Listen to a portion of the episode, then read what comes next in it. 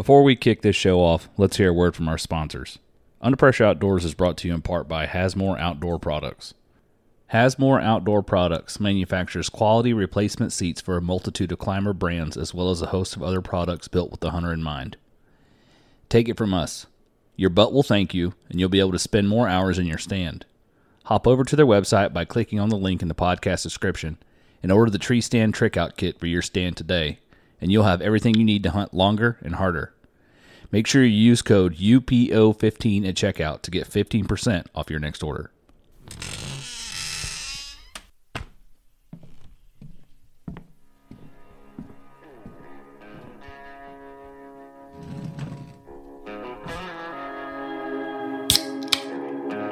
I'm your host, Will Krebs, and this is the Under Pressure Outdoors Podcast.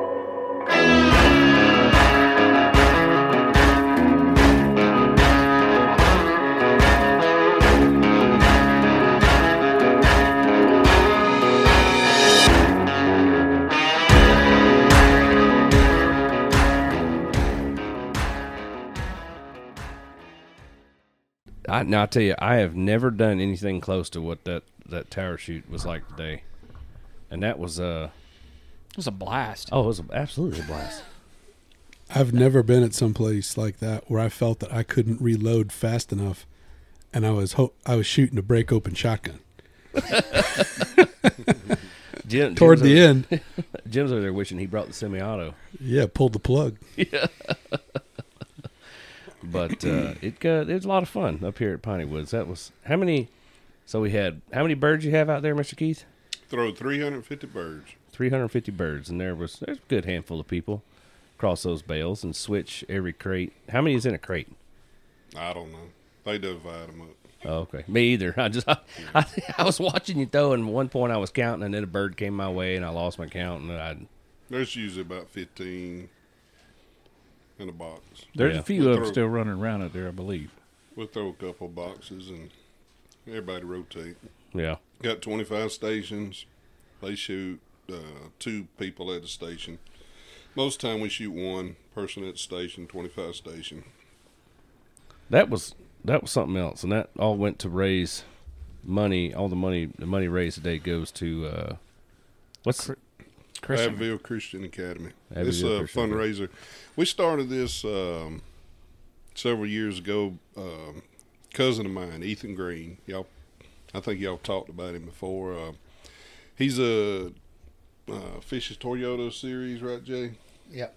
Well, he was in high school. He was at another school here, and so we did a fundraiser with them for their fishing, um, uh, high school fishing team right? and it would help make make up money for them. And I done a lot of it mainly for him because man, he's just so invested in fishing and wanted to help him. And they did a lot of traveling, and he usually got to go to Kentucky for the national every year. Um, they did very well with that, so uh, we started doing it for a fundraiser with them, and he. You know, he's out of school. He's fishing Toyota Series and all, and so Abbeville Christian they they knew, you know, and they, well, think you can do it for us. So we, yeah, we'd do it. So it's just something to help the community out. But I tell you what, at my son's school, the, their fundraisers now. It used to be when we were kids. At least you'd go around selling chocolate or something. Now they just come to your house and ask you, "Can I have money?" That's right. Just, That's they're right. just panhandling is what they're doing now. it is. yeah, it takes a lot of money. So, but you know, it turns out to be a pretty good thing, and it's uh, it's thing about tower shoot that I like. It's a family thing. You can because it, you know, you're at a station. You can bring the whole family, bring the cart, wife, kids come. A lot of people do that. Husband shoots, kids shoot. Um, they spend spend some time together. That don't happen a lot Right. you know. So it's something that a family can get out and do, and not have an electronic, you know, as the center of attention. And uh, man, the scenery is beautiful. I mean, you can't beat it. That was something I, I was said to Jim today. I said, "Man, I, my son would absolutely love this. I don't have to bring him up here to do that because it is. It's it's super easy, low pressure. I mean, you watch the birds come out of the tower. If they come your way, you get ready. A lot of times, you got plenty of time. It's it's not like you're uh, like sitting in a duck blind or something like that where they come out of nowhere. Yep. Yeah. But It's You- neat watching them come over that lake to you too, because sometimes they leave that tower and you don't, you can't exactly tell where they're going. The next thing you know, you're like, "Oh crap, it's coming my way." Well, now you can add the uh, spe- another species of bird to things you've water swatted. Yeah. I did shoot one out of the pond. Yeah. But um, so tell me, tell me the story. Y'all were sitting here talking about the first bird out of the tower this morning. What happened? Well, it just didn't do. It went to the ground. I mean, sometimes they will. Most time, birds do pretty well. The days done very well. Those birds are pretty angry, and uh, they fight you pretty hard up there, and they take off, and um, you know, They they flew pretty dang good. they Uh, flew very well today. I'll say a few of them things were on so much of a mission to get somewhere that they didn't even see the pine tree dead in front of them. Oh yeah, Yeah, no kidding. yeah, yeah. They they they get uh they get up and they go. We got it's pretty scenery too. We built that. Um, I think my daughter was seventeen. She's thirty three now. So we've had a little while. Yeah. Had a lot of great. When we first started all birds were probably probably paying eight dollars for birds. We had about a dozen shoots a year. Now birds fifteen. Two or three shoots a year. It's getting where people can't afford it. You know, Right. it's like everything else. But you know, we've had a good time over the years. Forty foot in the air ain't nothing like the scenery. oh, I bet from that tower especially. Mhm. It's it's beautiful looking at it when you get up on that ridge top on the on the high hill over the pond, looking back down at everything. That's real pretty. It's funny. No two birds fly alike either. I mean, you some of them will come out of there and it looks and they just start go. They start getting altitude, and I'm like, God dang! Oh man, some of them come in there and just change direction mid-flight. Looks like they're coming straight for you, and they're like, "Nope, to the left." See something they don't like, and they're like, ah, I don't know about that. I think I'm gonna go over this way, which is just as bad. I was looking at my app to see which way the birds were supposed to fly, and they were flying the direction the app said they were supposed to fly.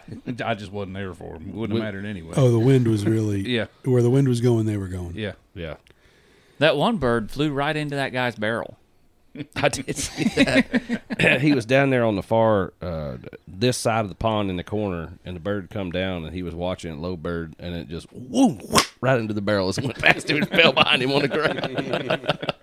Well, that, you know that first pheasant we saw in the morning that got between the two bales, and was just. I mean, he was getting gone, and when he hit that pine tree, it, it hit it with authority too, man. Whop! It sounded like a nail gun. Deader than a doornail. and we're like, wow. I thought to myself, oh man, live hundred years, never see that again. Thirty minutes later, whap! Another one.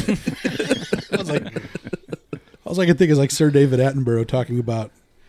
You know, pheasants are known for their eyesight and their agility. Whap! Maybe not. no, I did see, I did see one pheasant try to land in a tree, miss the limb, and then proceeded to hit every single limb on the way to the ground as it fell down the tree. They're ground pounders. Most definitely. So what is it with pen raised birds? Do they multiply? Do they reproduce? Mm, They won't stay in the Uh-uh. wild. No, uh-uh. no. You uh, when we breed them in the pen, we breed all the instinct out of them. I thought when I first got in this business and we was putting out quail, and you know, we, in the southeast, there's no secret. Our quail went away. You know, Right. 30 years ago, 20 years ago. Let's see, it's been 30 years. They really started to decline. So putting birds out, I thought, well, we'll, we'll have a bunch of birds. They they can't make it. They lay eggs. They don't know how to sit the nest. I mean, just breed. Yep. So when you raise birds in a pen, they become dependent on you. And uh, I mean, it's it's easy to see it. So see, yeah, I they think- don't make it. That kind of goes back to anything that was once wild, because it's like a daggum stray cat. Once you start feeding a stray cat, the cat always comes to you for That's food. right. It doesn't try to go anywhere to get food. It's lost all its drive, motivation. It's you know, you take all its ambition away. So what do you what do you think caused the, the massive decline in quail? I mean, you hear a lot of people say fire ants. I know we've lost a lot of habitat the way farming's changed. Well, and- Fence I to think fence. that it's uh, you know, perfect storm has to come together, and there's several things that can happen, like um, the fire ants. Uh, they say our farming practices change, you know, certain kind of chemicals and things. But I'm gonna tell you the biggest thing that. Now this is me, okay, and there'll probably be people argue with me about it, but I've seen it firsthand, and I know for honest truth that this is one of our biggest problems. we got a bird that came here uh, in the late mid 80s to late 80s. Never had it before. Egrets, cowbirds. Okay. So they came into this area, and uh, remember, I remember one of the first ones I ever saw. All right. So they sit there and they follow the farm tractor around. They follow you around when you're spraying. They follow you around when you're cutting and everything. So I'm in the hay field and um, cutting grass, you know, cutting hay. And there's a covey of quail out in the middle, and um, a hen and some babies.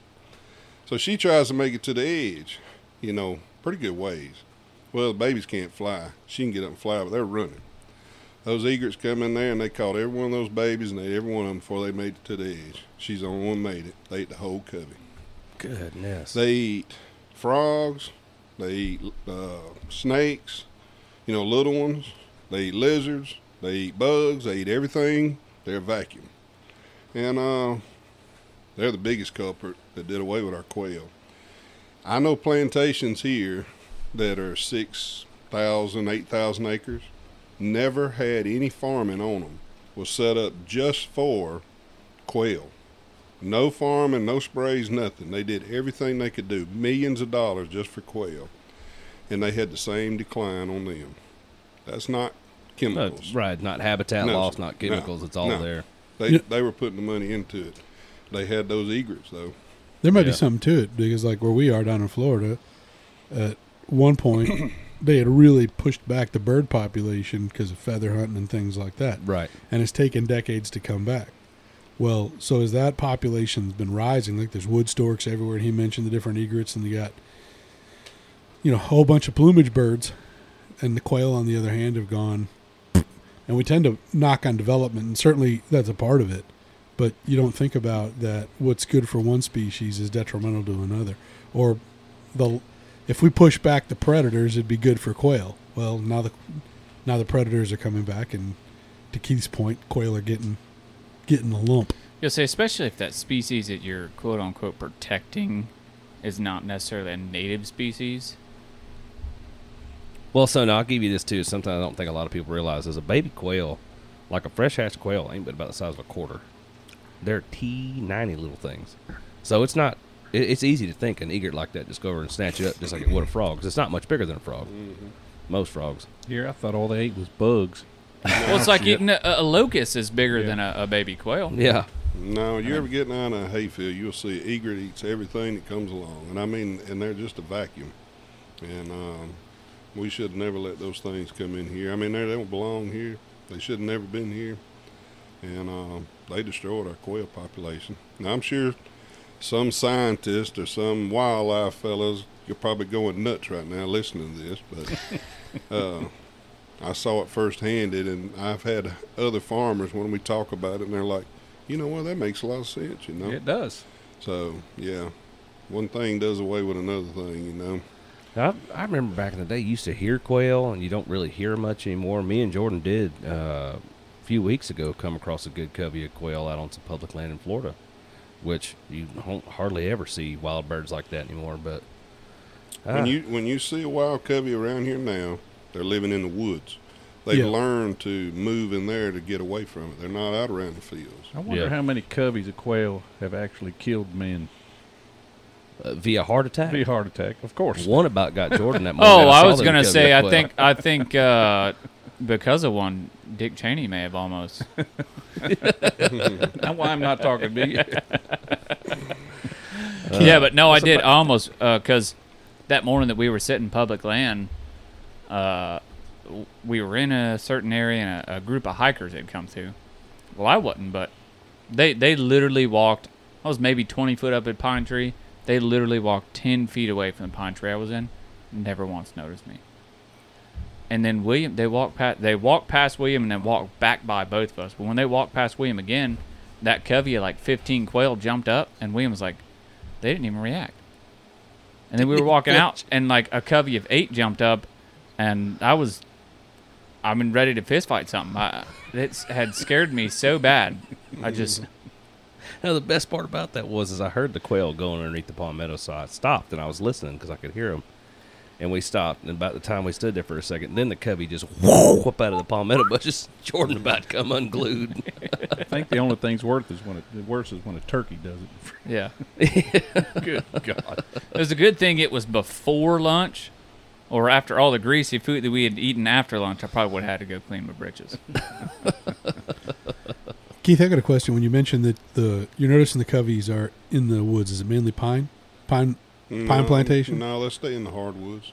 Okay. Yeah, most everything we see now, a lot of our deer hunters see them. Like uh, when they're in the deer stand, they're like, "Hey, a covey quail come through." I'm like, "Yep." That, they've learned that that's where they can get away from the predators. You know, they got to stay down in the hardwoods and well, your your aerial predator provides them with a decent amount of cover versus Mhm. being in the field. hmm I asked because where we hunt, spend a lot of time in Jeff Davis County in Georgia. It's all pine plantation. hmm But we notice the same thing. And then the places, it's either pine plantation or a lot of gallberry and inkberry. Um, and interestingly, because we cut shooting paths through the gallberry, and then it's been a it's been a pleasant a pleasant accident. 10, 15 years ago, it was rare to see quail on that area. hmm But since we've made modifications, we're flushing coveys at 30 and 40 birds. I mean, 30 and 40, it's, it's shocking because you walk up and and then you take another step steps and more leave, and you take another couple steps and more leaves.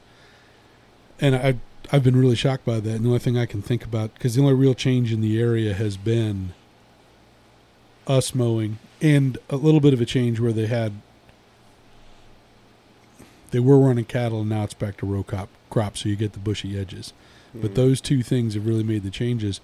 But more often than not when i see them and i'm sitting still it is running through the pine plantation bottoms. And that's why i asked that question that you're seeing the same thing here. Yeah, you know, I think everything um, when it takes a hit, after a little while, Mother Nature figures out how to bring it back, adapt it back. We had the same problem with turkeys. I think in the maybe it was the seventies, uh, we lost a pile of turkeys. We didn't have them. They came back. They made it back, you know, and um, you see deer decline in certain areas oh, because of certain things, and then they come back. So maybe the quail are too when I was a kid growing up, we had um, 21 coveys in about a five mile radius of this farm. That's all my granddad did was work or, or quail hunt. You know, I mean, that was it. So Saturday afternoon, we was following a bird dog, and uh, we had 21 coveys in uh, about five mile radius, and they were big coveys. And now, maybe three or four if we're lucky, you know. So and we put out thousands. I mean, there's been years I put out uh, when we were twenty thousand birds, you know, and uh, they just it'd be great if they'd make it and if they do, but like these pheasants, I think the longest I've ever seen a pheasant make it was about July, and uh, then all of a sudden he disappeared, you know. So they just too much against them. That was that one I saw last year. Yeah, he he hung around a pretty good while. He was here in February, so But yeah, I just but it would be great, but I don't know. We work at it. You know, I mean that's our thing. We try. We try to we try to help it and we probably hinder a lot trying, but we still try. Well, you do what You know. can to give them what they need to to survive, and if if they're just not here to do it, eventually they find it, and at some point it helps. And it it's kind of hard. Uh, You know, you talk about them adapting to living in the hardwoods, and that's you know, quail management doesn't. That's not typically where that happens. So if your quail are now existing heavily in the hardwoods, I mean, maybe it's going to have to be a whole new game of quail management to figure out how to help them exist better in the hardwoods. Mm-hmm. Which, that's rewriting the whole playbook. I feel like that changes your whole style of hunting as well, too, outside of management. Oh yeah, it'd be hard to hunt them. Be like hunting um, grouse or something like that. You know, like they have up north, hunting it in the hardwoods. I mean, it'd be be a lot more of a challenge. So But you know, you not just say that when when we were uh, when I was up in Kentucky, we see a lot of quail in the briar bushes in the hardwoods. You Mhm. get up in the briars in the in the hardwoods, and I mean there are a bunch of quail up there. Um, Yeah, and but you was, don't have the egrets up there, do you? not that I can ever remember seeing one. I don't ever Yeah. remember seeing one at all the time I came up there. Yeah, but that that was probably the most quail I've seen in the wild out there was in when I lived in Kentucky, Tennessee area. But even then, they weren't they weren't on the on the fields like you would, you would think they'd be. They were a little they weren't far from the fields. They were deeper in the thick in the hardwood, and off the edges of roads and stuff like that. I have friends that go to Illinois and hunt, uh, Southern Illinois, and they say they got them. Yeah, They say they got them around those fields and all up there. So they've invited me to go. I never have, but plan on one day. But they say they really got them. That'd be something else. Yeah. Well, so the more you talk about like the states that really have them, it really does make you think that like maybe it is the egrets. Well, your climate's a lot different up there Yeah. than it is down here. It's it's a lot cooler climate that those egrets aren't aren't adapting to. It they're not living well, in- Very yeah. well could be. Texas has got them in spades in places. Mm-hmm. Yeah, You they know. do. They have those Mexican quail and Well, that's a whole different breed of quail there Yep. than the the bobwhite. Hmm We have them in this area. They brought them in here in the '60s and '70s, and um, tried to make them, you know, take off. And um, but I, they didn't. They didn't cross with the bobwhite too well. I don't think. You know, so they brought them in. They've tried. They everybody's tried different stuff. You know. Right. So I kind of wonder if they're like a like a horse and a donkey kind of thing. If you try to breed one, then what comes out is sterile, I wouldn't think and they so. can't breed No, any further just- from there. Uh, just a, they're just a little different. Temperament, I would assume. just a little different breed. But uh, so you, I mean, you're pretty much strictly running a deer and hog operation here. And what what uh, do you have any concerns about CWD? I know that's I think that's made it to Alabama, northern Alabama now. Northern? Alabama. Mm-hmm. Nah, I don't have any concerns with it. Not yet. No, that's a whole nother, whole nother can of worms I could open up for you right there. It's been around. I do believe that's been around a whole lot longer than we know it has. Uh, it's probably been around forever. But But, we've uh, we've talked about it before. It's it's something to where like if we lived in Florida and became prominent in Florida, am I going to stop shooting deer and be worried about if I'm going to get it or not? No, I'm going to keep shooting deer and just eat them. But you want to talk about something that will will play hell on a deer herd, and we'd see it bad uh, in Tennessee and Kentucky is EHD. Yeah, blue tongue. Yeah, blue tongue. yeah, get I it- think that's what happened to our turkeys was that EHD or blue tongue. You know, back. I think that's what I heard. I'm not sure, but I'm. But I think that's what I was told would happen to our turkeys. But you know, Mother Nature has this way of doing things and has this way of fixing things, and a lot of times we stay out of the way, things probably work out. I think it'd Yeah. work out quite well if we'd stay out of it half the time. Mm-hmm. But in, in more ways than just trying to help, if we'd have stayed out of it from the from the get go, it, it would have been a lot better off. But we're too far along now for that. That's what I was going to say earlier. Like you you talk about there there are whitetails that survive the uh, EHD, not EHD but uh, CW. CWD. they don't No. survive CWD; they survive EHD. EHD. And it's funky because I when was they say I it, the there are hooves get some that are completely immune to it that can't get it. They say that there are like some whitetail can't get it. I don't think they've proved that. Anyways, uh, to Jordan's point, I did hear that there are that there indeed was a deer or, or a few deer that weren't getting it, but the funny part about those deer is that they weren't viable anyway. Like they were screwed up deer anyway, and for whatever reason, they they they also didn't contract EHD. But- CWD. I'm sorry, CWD, and that was I heard it on one one biologist or another on some podcast or another.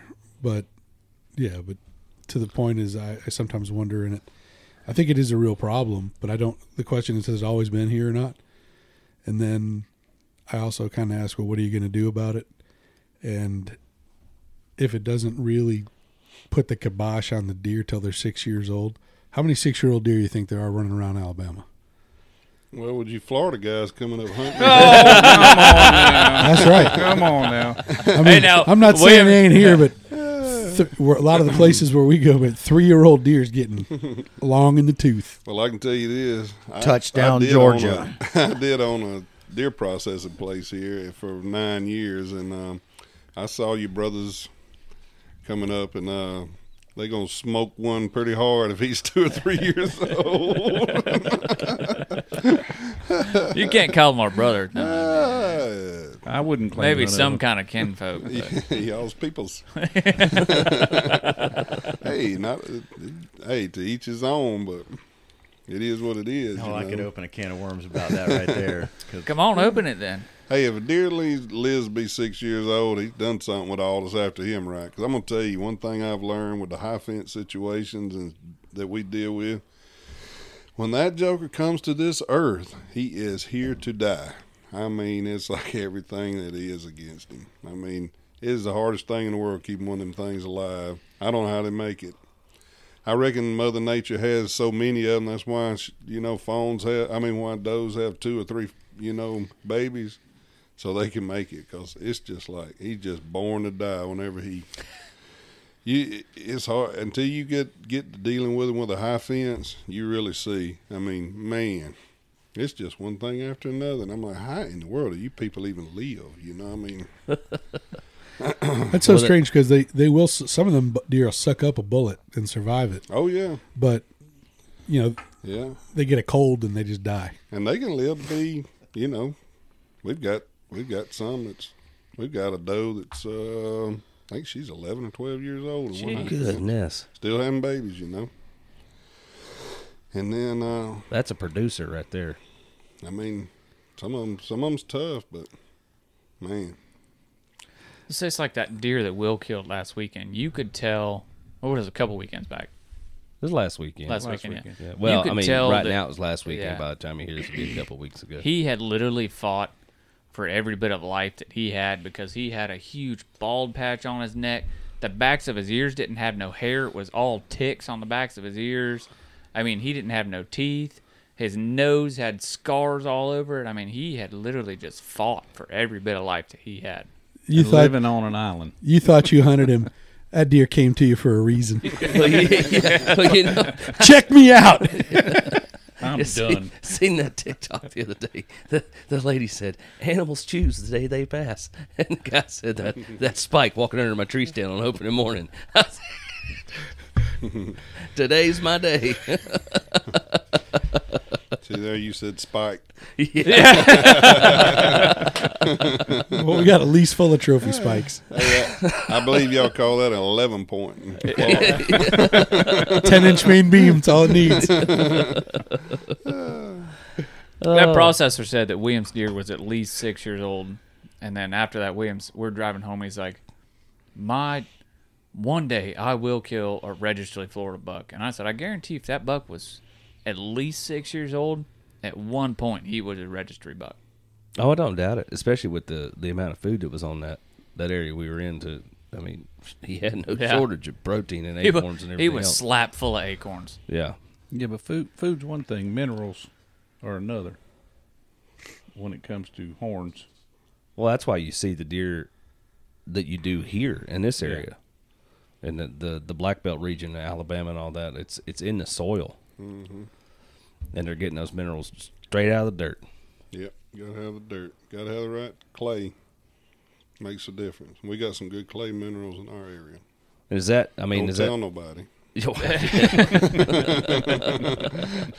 you don't want no more Florida hunter, Florida customers. I don't think there's anything left to uh, rent or to lease or anything around here, as far as I know. So Yeah. I got a I got a buddy whose in laws own a few hundred acres, like forty five minutes from here, and he was I was talking to him the other day, and he's like, "Man, there's people that literally he's like people in town literally will lease property and never hunt it just so that somebody else can't lease it." Mm. yeah, That's a common practice. Yeah, that's right. oh, I'm sure it happens all over the place. It's it's hard to find a lease period anywhere anymore.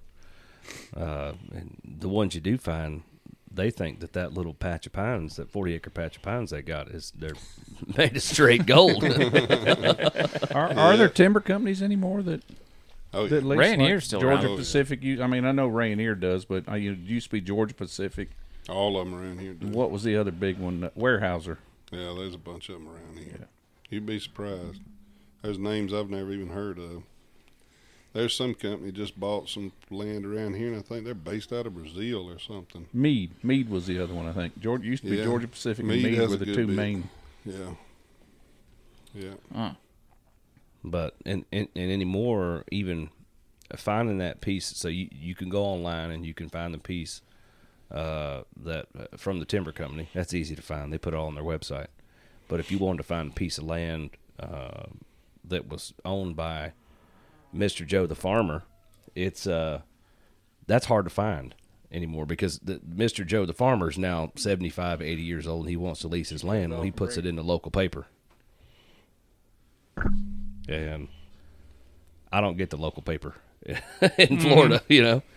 So, but I guess you, like you were doing the other day, Jim, riding around those little towns, pick up your local paper, look at the classifieds. You know, That's how I found the lease we used to have in Blakely. Yeah, Back when the newspaper was, you know, the thing to do. right. I think it was the Albany Herald, and I just was had stopped and got it on the way home one day, and 400 acres. It's kind of crazy. lucky. To, Pardon? You got lucky. Well, this was 20 years ago, before the before the internet was big, and Mm-hmm. yeah, but Well, when you leased it, when you first leased it, it was a lot more than 20 years ago. well, yeah, well, it was, it, Yeah. was, it got clear cut, and the guys that had it didn't want it after it got clear cut, Mm-hmm.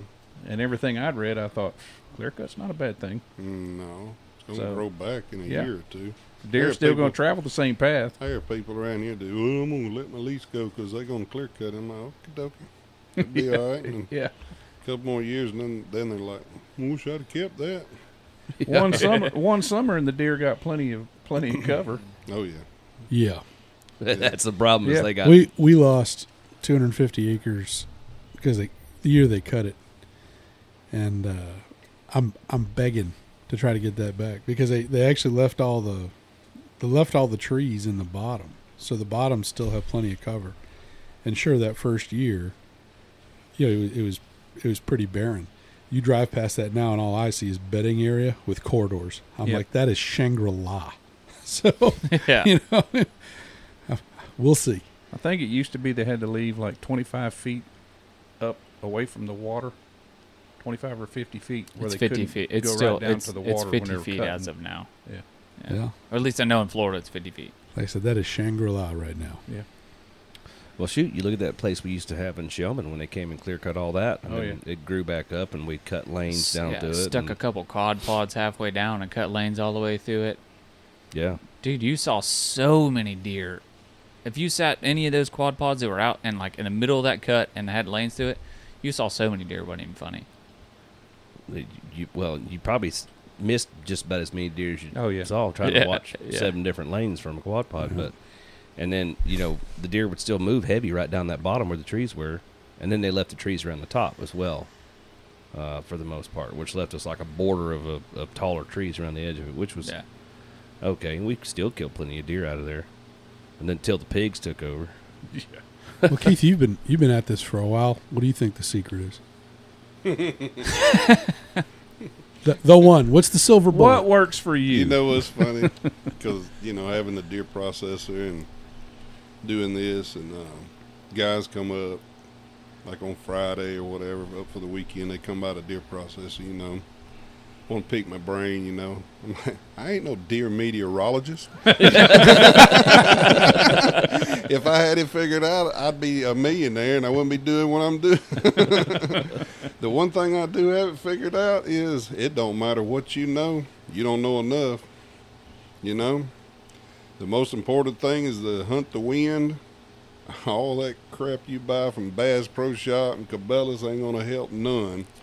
You got to do it natural. You got to hunt the wind, and you don't need you don't need three bags, three duffel bags when you go to stand for three hours. Oh boy, I could really get into that. You mean like you don't need a chest rig with a radio and Oh, a cell man. phone and Hey, some hey, hey. snacks and a thermos? And, oh, and, and bat that, utility uh, belt. and that ozone whatever machine and all them sprays. I can't even smell. And some of those scent killers, you know, they're spraying them, and I'm like, I can't even smell, and I can smell that. I know that deer's gonna smell it. So, you know, but I'm gonna tell you, you got to hunt the wind. You think about the Native Americans, you know, and how they hunted and how they had to do it. That poor fella had a stick and a rock, and if he could live and eat, then uh, he had it figured out. And he didn't even take a bath. exactly. Exactly. I mean, it's uh, just go out there and have a good time and enjoy the peace and what God's give you. Spend time with your family, and uh, that's what it's all about. You know, and uh, the reward is is is greater from that than anything else. That's the best thing about hunting is do it with your kids and your family. You know. I was gonna say I, I know I've I've talked about this in previous podcasts, but like Mr. Keith Keitzer said, do it with your friends and family. That was one of the biggest things that I've gotten from this year is that we William and I have been hunting. When Jim's joined us for uh, a hunt, but we have almost pretty much dedicated our year to hunting Florida public land this year because neither one of us have, have ever. Well, William has now. We've never killed a deer. We've never been serious about hunting Florida, and we've put a lot of time together into figuring out Florida and hunting Florida. When he harvested that public land buck last week, like as we approached it and saw it, like all of that hit me at once. That I had done that with my brother because when he he was in the army for eight years, and I didn't see him. I, I hardly ever saw him for eight years. We didn't hunt for eight years. We were fairly good friends. I would almost say best friends before he left. And I just he was gone for eight years, and this is the first time that we've genuinely hunted together since then. And to to see that deer, and the harvest and the time that we spent together just all hit me at once, and I literally I hit it the best I could, but I I, I bawled my eyes out. Well, that's what that's what it's all about. You think about this weekend. Y'all up here with your dad, spending this time. You got your buddy with you. Y'all get to have some quality time together. Uh, you get a, that crum- camaraderie that you don't get, you know, or uh, it's just that's what it's all about. Like this morning, you know, out there we're up in the tower throwing birds, and that's not what it's about. I have my two grandkids up there with me. You know, I mean, I won't be here forever. That's what they will remember. You know, that's what I want them to remember. What got you to laughing so, So- much up there at one point? I heard you just was laughing away. I could, I don't know. We laugh at the shooters. We laugh at the people that can't shoot. We laugh at, you know, what the kids getting whooped by the pheasant up there, or, or me getting whooped by it. I mean, it's just, man, you just, it's just, that's what that's what it's about. You know, don't take it so serious, man. I see people take it so serious, and and uh, it's like they miss the point. You know, and because it that's what it's all about. Think about your dad spending this time with y'all. I mean, Yeah. I mean, we never know when that's not going to be. So, to everybody listening, that's what's important. Go spend some time with your kids out there. You know, uh, spend some time with some family member or something. You know, because uh, that's what matters in the end. You know.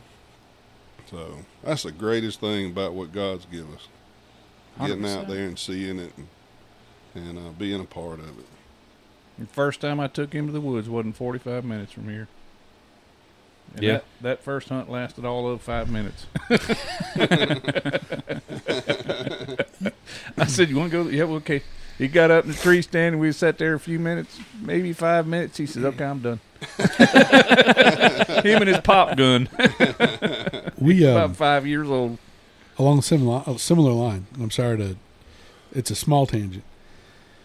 Um, we got reached out to by one of the guys that's pretty active in uh, the future of hunting in Florida, and they do a lot of youth hunts, um, a lot of deer, a lot of uh, pig hunts. Um, one of the guys that was really big and kind of held that together the glue passed a couple of years ago. Um, so the organization's gone through a bit of a rebuilding, but they, it appears that they've got they've got. I know that the guys that are on their board are absolutely fantastic gentlemen and pretty dedicated guys. Um, I think they're going to finalize the organizational structure, and then one of the things that they're talking about doing is bringing small game back into that fold because it's something you can do in the spring and start, and, and it's a great way to bring young kids into it. Long story short is we've got our series that we do every year. And one of the things I'd like to talk to you guys about maybe is next year dedicating one of those hunts to maybe where instead of going out there with shotguns, we go out there with charcoal grills and some hot dogs Oh you know, and and really take the time to try to cater, bring other people in, um, to make it an absolutely fantastic experience. Because a lot of the kids that are going to go out there small game hunting, they're going to be like six, you know. But you get a kid that's six years old hooked, they'll be hooked when they're sixty. So, Yep. just something to keep in mind. We'll we'll talk about that a little bit more as the year progresses. We talked about doing that maybe for twenty twenty three if if y'all want to make that happen. Oh, I'm all in. For Yeah. Twenty twenty four, I apologize. Yeah. Well, I guess it would be 2023, you know, b- b- November next year, something like that. Or uh, depending on when they want to organize that, we, we get into late 2023, and Yeah. that'll come about time for running small game hunts again. Exactly. But, man, small game hunting, that's where you really get it started. That's that's when you Was have, for me. Uh, well, yeah. We, well, you, you get a kid who's he's a little too little to be running, you know, take to the deer stand and shoot a 243 or a 308, but you can take him out and let him shoot a rabbit with a 22 or a 410 and get him hooked on going to the woods and hunting and whatever else doing that. And it's great. It's a whole lot of fun. Uh, my son enjoys the heck out of it. Let's go ahead and cut this, and uh, we'll we'll um, jump back on it at the house and tell some of our stories. We'll watch this game. Yeah. How about that? Works for me. You want square button? Yes, sir. Cutting it? Yeah. Yep. I don't like that. You mean it will. yeah. oh shit! I didn't bring enough for beggars. I'll remember that. I mean, I could understand if it was your brother asking. you know, that man put you in this world, okay? Oh, we'll be all right the way we are. It's still kind of out of the way there. You I'm- know, I'm he's, good like he says that, but if had I not been kind enough to tell the lady it's okay, he can have that other roll of Copenhagen mint. When we were in Georgia, he wouldn't have Copenhagen mint for cheaper. I was gonna buy them both. What do y'all think about that Black Buffalo stuff that's coming out? That's not even tobacco, right? It's just like nicotine infused.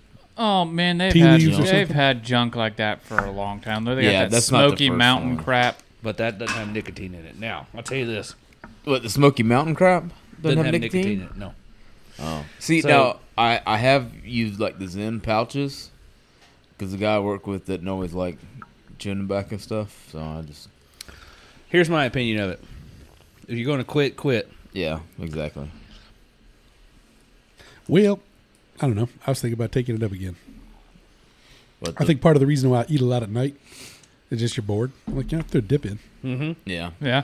But that's like, I, t- I was, My only thing. that's just trading one vice for the other. So I'm yeah, but pretty I was much. going to say what I, I'll tell you that uh, in, in the times that I've tried to quit, if I mean, and if I'm going to quit when I have decided to quit, I've just quit cold turkey, and I had to make sure that I had snacks on me like no other because as soon as I quit dipping, eating like crazy, It's I want to ab- eat everything within sight. Well, Well, Nicotine eating is like an crazy is not going to hurt you. Well, I know, but Well, Nico- listen, nicotine is an upper and it's also an appetite suppressant. So when you do throw a dip in, it will. It does. What, what the meal replacement dip is a real thing. yeah, I never thought about it, but I told you when I was younger that the reason I stopped was because, and I was more of a chewing tobacco guy, was because you drop a little leaf on a white shirt and it just makes that brown stain. And I, to Yeah. the point I was carrying around extra shirts. and then I said I was only going to chew after work, right? And then You could always do pouches. I just stopped. And it was actually one of the things I I didn't mean to stop, so to speak. Other than once I realized I hadn't like had a chew for probably two weeks, I was like, well, I guess I'm not going to do that anymore. And that was it until I met you guys, and then I started a little bit. And when you guys brought in that monster bag, I was like, no, no, no, no, no, no, no. so every now and again, I'll have one, but that I, but then I, I- I started being a fat ass. Like that's probably when I started gaining weight, and I've gained and lost, but now I'm maximum capacity. I'm like, damn, maybe I should start chewing again. or you That- just that save yourself bag- the money and, and don't do it at all. that that bag held. I'll still be a strong. fat ass. I, I don't know, man. I got to maybe work out some dental planning, some worry about throat cancer and shit, but throat cancer, heart attack, you know? Which one do you want? yeah. Let's see here. That that bag of chew held strong till the the boll weevils got to it. That was only like a week. No, it was there for like a Oh, it was month there for a lot longer than Keep that. it in the mm-hmm. refrigerator. Yeah, well now we have a refrigerator to put it in. Yeah. So let's see. I'm curious because now I got to pay shipping on freaking back Black Buffalo to get it here. Yeah, What do you have So- to pay shipping? What would you not have had to before? You could get that outlaw Not to stuff. get it from the dag the dang gas station, no. If you're Oh. going to get Black Buffalo, you got to order it. yeah, So uh, it- there, I don't, I don't think there's any cost savings. It's what, what is it? Let's see, shop now. You know, I, if I'm going to go that way, I still don't think I want to get into snuff, man. I think I want to. Somebody's got to invent a black buffalo that gives you them nice Chaw. long. Have you priced chewing tobacco? Oh my God! It's almost it's, it's worse than, than snuff. it is. I done said It's like 15 bucks a bag. when Copenhagen Yeah, gets it ain't when, cheap. when Copenhagen mint long cut gets seven dollars a can, I'm done. I I've been paying well cans- more than that. I can buy for two cans long. for under fourteen dollars. When I it was saying in the 80s, I think it was like seven bucks for a whole log. uh, yeah, and it, Yeah. your roll was was twelve. It wasn't five. Yeah. Yeah, So let's see. Oh, these two come in twelve dollars. cans. Twenty five dollars Huh? for a five for five cans. So unless they can ship it for less than five bucks, which is unlikely, it's cheaper to go by Copenhagen store. Uh, That's the only they- thing that's They used to come in a twelve can roll. yeah. Yeah, Oh yeah. I remember seeing them some bitches at Costco. Dude, I remember my grandpa had a dang log that long I was gonna say I, in the fridge when I all first- the time. when I first started, I felt like you could buy it in a roll or a log, Well, and a log was five, and a roll was a, a log was the ten cans, Two Yeah. rolls. two rolls. A roll was five cans. That was when I was yeah. younger. Yeah, and Not I, I, I see it now. You get these these uh, younger cashiers. I'm like, can, can I get a roll of dip? You mean a log? Why don't you just say you want a whole log? They bring you one can. Like, no, I want all five of them. Why don't you say you want a whole log? Because that's not a log. That's a roll. Exactly. It's like a rack. Rack Yeah. is 30. Oh Yeah. yeah. Well, we can't get You those can't around get that here. in Florida, so you Well, it's gotta like a- the suffice rack for the versus the 24. suit. Can't get Case. 40s either. That's true. I They can, don't sell racks. I can remember when I got caught chewing. I was in junior high school. I got caught by my mom. I'd been chewing Levi Garrett and had a pack underneath my nightstand. My mom was notorious when she'd go cleaning, she'd start, she'd move everything. She found that pack of chewing tobacco. I come home and it was sitting in the middle of my dresser. I was like, oh shit. Right on top of your penthouse magazine. No, I didn't so I grabbed that pack. I went. I chewed every bit of it. I thought that's the last I'm getting. Might as well chew it. My dad come home. My dad worked in a grocery store. We need to talk to you. Come out and says There you go. we would rather you not do that. They didn't say don't. They said we would rather you not do that.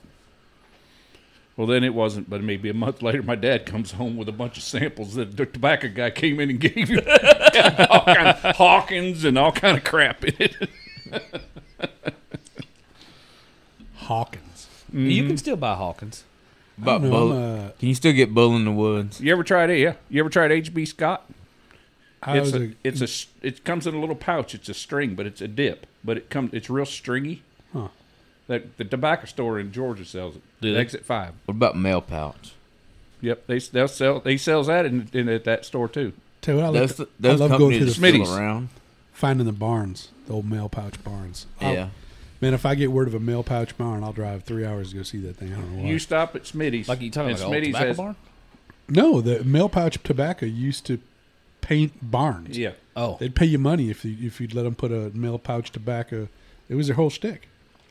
that was that was one of my favorite my favorite things about living in Kentucky when they go to drying out tobacco and all because there are tobacco barns all over. Because Copenhagen, eighty percent of the Copenhagen, eighty percent of the tobacco grown for Copenhagen is grown in Hopkinsville, Kentucky, which was that's where Amanda worked. That's twenty minutes from my house. So they go to light them tobacco barns up, and just the smell of that wood and the tobacco curing, oh, smelled so good. my dad's stepfather used to chew Bull in the Woods, and he'd come down from Ohio and they'd he'd have Bull in the Woods.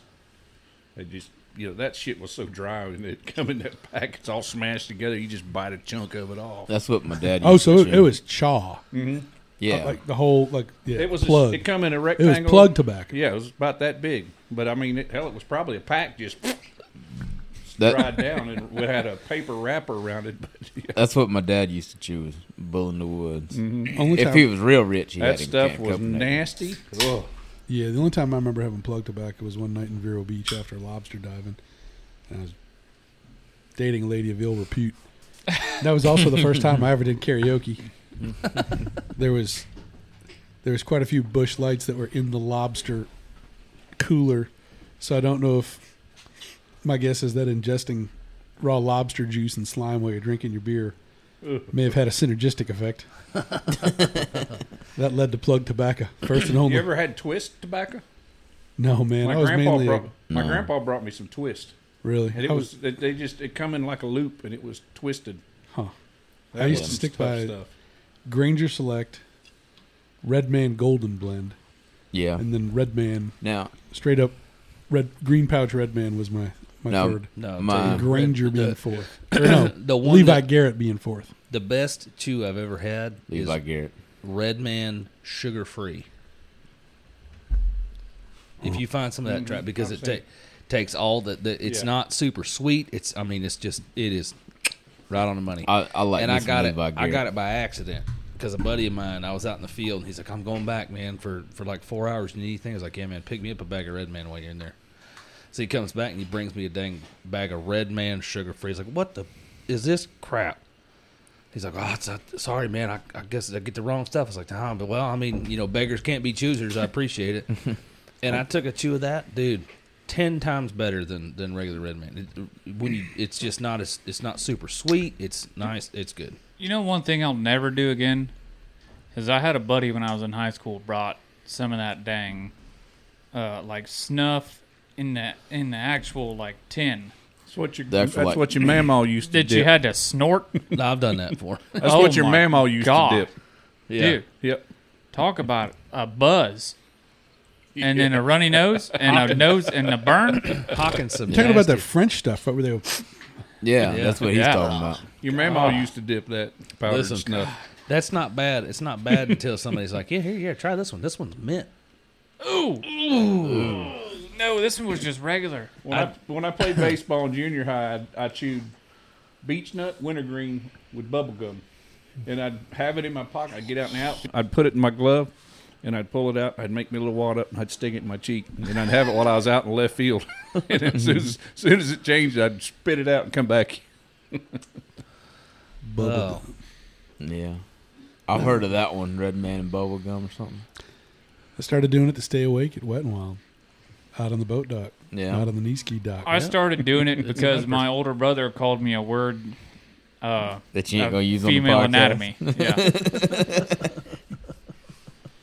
Well, I was supposed to quit doing it when your brother was born.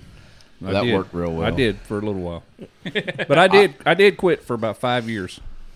And, Long- and Martin at work. then you called us, and it just kind of went downhill. No, I, was, I, Now, I quit. I, hold did. on. I quit. I quit for five years, and I was on a pig run, and everything went to shit. And and I realized I'd forgot to do something, and this I'm, I was just freaking out, and I'm like, God damn it, Martin, give me a dip.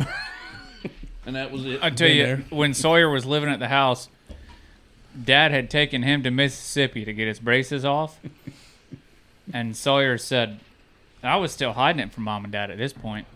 And Sawyer said, uh, you weren't hiding nothing, son. "Oh, I was attempting You just thought you were. Yeah, and uh, so Sawyer's like, "Your dad was dipping." We were up there. I was like, "Was he?" so next time I went to Georgia, we're standing on the porch. I packed a can, threw a lip in. Dad looked at me and said, "You don't tell your mom. I won't tell your mom." I said, "Deal." I don't remember that, honey.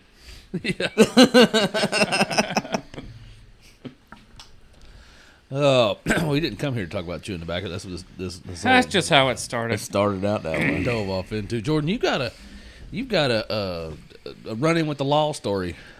Yeah, man. You know, I'm trying to be a decent person nowadays. Not poaching anymore. No, I'm kidding. I never done that. But uh, um, so I'm headed home from uh, work today, and I get a call. Pops up a phone. says Cocoa Beach, and I'm like, man, it's probably another dadgum telemarketer, but sometimes somehow people from work get my personal number, so I'm like, I gotta answer it. So I answer it. This is Jordan. said Jordan, this is so and so with the Florida Fish and Wildlife Commission. I'm thinking, oh shit, what'd I do?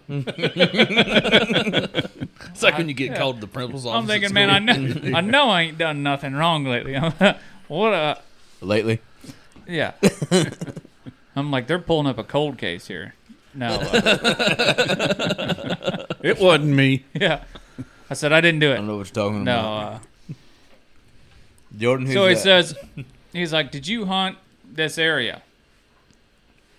And within this period of time, and I said, yes, sir. Yeah, I did. He's like, well, I got a picture of what I figured out to be is your boat. said, you got a camouflage mud boat, right? Yes, sir. Yeah, that's mine. He said, well, you know, somebody uh, said your boat was in their way of getting into this area, and uh, they took pictures and sent it to the uh, to us. He said, "I'm not here to give you a ticket or anything." He said, "I just gotta let you know that you're not supposed to do that." So he gave me a little stern talking to about it, and, and then we went on our way. And I said, "You know what? I'd really appreciate it if uh, FWC would look into putting a check station in this certain area." He said, "Really?" I said, "Yeah." He's like, "I'll, I'll take note of that." He said, "Where's it at?" And I told him exactly where it was, and he was like, It's the closest boat ramp to where we were. "Yeah." And he's like, "Well, you know, normally people use these other boat ramps to get here," and I'm like, "But for me and where I live, that that's it. It's out of the way." So here's my thing. the whole reason it makes sense to have a check station there is that all the other check stations are on the other. th- There's three, four check stations for that area. They're all on the other, on one end of the spread out along like the southern end of that management area, and there's nothing on the north end. But there's plenty of access from there. I mean, there's m- probably more boat ramps on the north end than there are on the south end to run in there. And you know, where you're having to hunt it from. There's the just boat. more property on the south end. right. Well, you know, even that up at the big boat ramp, they've got an office there. Even a little bit further yeah, north. yeah. yeah, got I that's mean, Lake you gotta County go way right further there. north to get up to That it. that is Lake not- County. but that's still. not FWC. I think they have their boats there, but that's the Lake County Sheriff's Office. Still, Well, I- you could you I could put a check that. station there and Yeah. run the boat up to that. That's not even that. Yeah. that we could have run the boat up there to check. The I wouldn't in. even bother running the boat. We pull out to the road Mm-hmm. and we ain't but a mile from it. Yeah, I know. It- regardless, So if you wanted to use it, that's even better. Maybe that's a better idea. Yeah. Uh, because it's a public Yeah. boat ramp. It's not a it's not a private. Well, and you could go technically Lake County. ramp. It could be on Lake County's facility. Right. The crux of the story was that upstanding citizen Jordan Krebs got a call from FWC because this heathen had the audacity to park his boat in the water. Because But another person found that where he parked his boat in the water I'm not gonna lie. was somehow inconvenient. I'm not gonna lie. If I'd have drove a dang bay boat there too and had to park all the way the way out there and walk my happy butt through three feet of water just to get there to watch two dudes drag a deer out at nine thirty in the morning, I'd probably be pretty upset too. So I this is where it William- comes. Wait a minute, wait a minute. So- wait a minute. so- On top of that, if I would have, dro- if I'd have, if I'd have drove all that way to park my boat way out there to walk through three feet of water to still show up forty five minutes after those two dudes got in the deer stand, to where they could watch me walk in, climb up a tree, and sit down, then hear them shoot a deer and watch them drag it to the whole hear way you back shoot to a deer boat. at seven thirty, yeah, because that's when I got the text. Was at seven thirty yeah. after I said, "Y'all see anything?" So this is what it boils down to. And mind you, seven thirty was, was right after, right That's what it after boils down to. Yeah. Yeah, the gentleman was walking in, and then he saw that you happened to pull your boat in. But since he was walking in through two and a half feet of water anyway, it's a little bit of a stretch to suggest that walking around Jordan's what sixteen foot boat. seven. Well, Seventeen. technically it's All right. nineteen. We're not talking about a thirty five foot cabin cruiser. It's It's only a forty. narrow- it's yeah. It's yeah. only 40, 40 six inches wide. He was inconvenienced a little bit. He had to I walk tell you by what, the and I told William on the way in, I said, I honestly don't care. I hope the guy walks over. If the boat's in his way, I said, I hope he walks through the boat. I don't really care. Walk through So it. this old boy got all bent out of shape because he was hunting within sight of you, and you plugged a nice a nice buck and dragged it out. And not only that, even though the drag was hell, it was a hell of a lot less hell because the boat was closer. But because of that, he decided that he would turn you into FWC. Yeah. Yeah. And and the result was you got a rather strong talking to. Yeah. Well done, sir. Justice was served. How far do you reckon he was when we stopped and we were standing here looking at him off the trail? When I said he's looking at us with his binoculars, 200 yards? I would say he might have been 200 yards. Yeah. We we crossed a plane where we were like perfectly within sight of him down a trail, and I could see him like peeked around the back of a tree looking with his binos. And I said, William, he's looking at us with his binos right now. We were talking about how Oh, he was hot. He we were was talking hot. about yeah that close when you're when the guys in the tree next to you blast a deer that you just got all kinds of like oh I was that close. Was he there on Friday when you were there? He was. Yeah. Yeah. Same place. Yep. He was parked in the same place, yeah. But he was actually hunting parked. He was place? actually parked further in on Sunday. But the thing is, he was not hunting the same place on hmm. Friday. He was hunting somewhere else. Hmm. Yeah. Because we had- didn't we didn't see where he was on Friday. walk- I always thought it was his boat. Walking in, they had that place. It it almost looked like Christmas lights. They had so many dang little orange. Bright eyes and No, they're not even the bright eyes. They're like the clip-on things. uh Man, they had 'em every dang twenty foot down the trail. Well, Sorry, dude. well, all I got to say is this right here. Next time, I won't pick your glove up and stick it on a dang limb where Oh you can yeah, see I was it even either. nice and tried to pick his glove up for him. Yeah, we stuck it on a pine limb hang or a palm frond hanging out over the trail so that he could find it on his way back out. I'll think twice about that next time. Well, so here's the Okay. thing too: if the water levels, if the water Oh, levels yeah. were That's normal, what I was getting to. that should have been just. It evidently should have just been a road, like a trail. If the water had been level, he probably would have had to park even further out. No, I think he could have No. parked right where he was, or right maybe maybe ten feet from where he was. 'Cause- But because he was in a bay boat, he he couldn't get all the way up the trail like we did. Because I, I, I seen where they parked Friday. Well, where he was parked Friday. And, yeah, they would have parked about in the same place. Had the the- water had window. her Hurricane Ian not blowed through and Yeah. flooded everything out. the the difference is is that I don't know whether he was in waders or whatever he was doing to get through there, but you I couldn't jump out of the boat in in rubber boots and walk. You know, I tell you, and if I would have been him and I walked up, either he had wet feet, or he carried his waders or hip waders all the way to the stand with him. no, thank you. Dude, I would have dropped him right there at the water's edge. Be honest with you. Well, that'd have been a miserable walk. Dude, he, he had he was a good walk from his boat too. Yeah, And to walk all that way, you, you either I mean you were either miserable with wet feet, or you were miserable because you wore hip waders or regular waders the whole way. right. Well, I think you should offer an apology. To FWC. No, no, Yeah. no. I'm sorry for uh Being more efficient. yeah being more efficient. Yeah. Well, And less next time, next time, well, I mean, you know, we kind of discussed it first thing in the morning. I was like, you, should we kind of, you want to push the boat back? He's like, well, I think the water's too deep.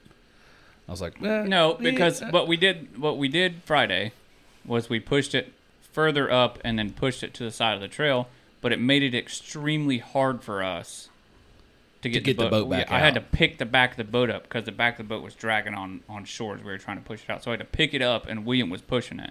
Was he able to walk by the side of your boat? Yes, oh yeah, we loaded the deer from the side of the boat. Yeah, we walked all Then the way he, around the he boat. has no the gripe. He has no legal gripe. Uh, there was, I mean, could Did you he bring drive it? a Did he drag a deer out? Did he Oh, drag a deer? I hope out? he did, but I doubt it. The, the, the point was he had a guy. It very much seems like just had a case of sour ass because y'all were fortunate enough to set up in the right place that day and you, you knocked down a nice deer, and he didn't. So all of a sudden, you know, I'm gonna go back and do it again next all year. of a sudden you start me. imagining wrongs. Like, oh, Yeah, they parked their boat. it's They got closer than ain't I like you, did. It ain't like you ran an airboat hundred yards up into the woods, man. Well, you, see, know, you, uh, he's he's game on next year. We get it next year. We know where to go in, where to really do some serious scouting before all of it kicks off. And I, I wouldn't doubt if we could do it two years in a row, put another one down out there. Well, anyway, congratulations. To who? On Jordan getting off without a ticket, or me on killing a deer? I didn't do anything. I, All yeah, of the above. All I didn't And- do anything to get a ticket. And by the way, if you are um, a member of Under Pressure Outdoors Nation, you can see the buck that we'll knock down. Yep. yeah, Yeah.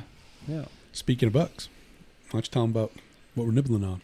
Oh, that uh, lovely venison andouille sausage or the, the gator sausage. Take your pick. Man, that gator is good.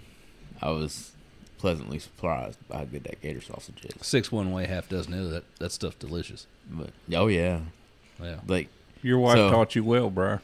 that that was Jim's recipe there, and we ain't married. Well, we had quite a bit Yeah. of teamwork, man. Oh, because, we- uh, Yeah. What what what, what when did I get there? About seven to your house? seven seven thirty, and I left. and at that's like when we that's when we started cutting up onions, man. We went from zero to hero, all the way from cutting up onions. Who was the first one to start crying cutting up the onions? No, there was none of that. So- it was just what I'm saying is there was no pre prep, and Yeah. normally if you're gonna, I found when I'm making sausage, I kind of do it in stages, because it it's a lot of work to go prepare all the vegetables. Oh yeah, measure out all your seasonings, get all that ready to go. Meanwhile, you got to let your you got because you want to grind cold. You got to let all your you got to cut your meat up into into a large dice, then put that in the freezer. Let that get nice and hard. Grind it, put it back in the freezer. Wait for it to cool down again. Grind it again with your spices. It just goes on and on and on and on and on. And we did it all in one night, and we did two batches. we we did what? It was oh, five hours, Yeah, every bit of it. something like that. Yeah. So Yeah. if I've gone to a processor, speaking sausage, and I've gotten, uh, I got a sausage that I felt like it was just really loosely packed in the casing. You think they just never froze it? I think No, most likely what he skipped, and I'll bet it's done almost everywhere because what you're referring to is hamburger in a condom. What they don't do is they don't take the time to put it into a sausage folder or a mixer. So after you grind it, you put it into. I use. I don't have an honest to god sausage mixer, so what I use is a um, KitchenAid. KitchenAid bowl, Yeah. KitchenAid mixer. You throw it in there, introduce a little moisture, and just let it beat it up for three to five minutes until it starts to look more like bread dough, as opposed to being crumbly and sticky. It all kind of comes together as one substance, and you get a good binder on your meat. Well, I was gonna say the way, and you looking at it and having done it now, what Jim's talking, the meat almost gets stringy, or the fat, one one of the two, gets a stringy look. And I thought it was just the gator at first because that's what we did first, but the venison did the same thing. Yep. So as you're mixing it, you see it get like sh- literally stringy in there, and that's Yep. that was And then the other thing that most guys aren't smoking it, but I don't think I would imagine that a lot of processors don't take the time to hang the sausage for eight or twelve hours in a refrigerator to let it all kind of come together before you smoke it and let it all uh, let some of the moisture come out of it and also let a pellicle form on the on the casing itself before they smoke it. And then I smoked this real low for two hours before I I mean like at one fifteen before I cranked it up a little bit and put some heat on it. So it's all good.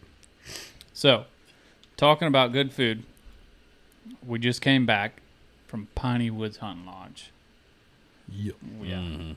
Where they uh, pre pheasant hunt fed us extremely well.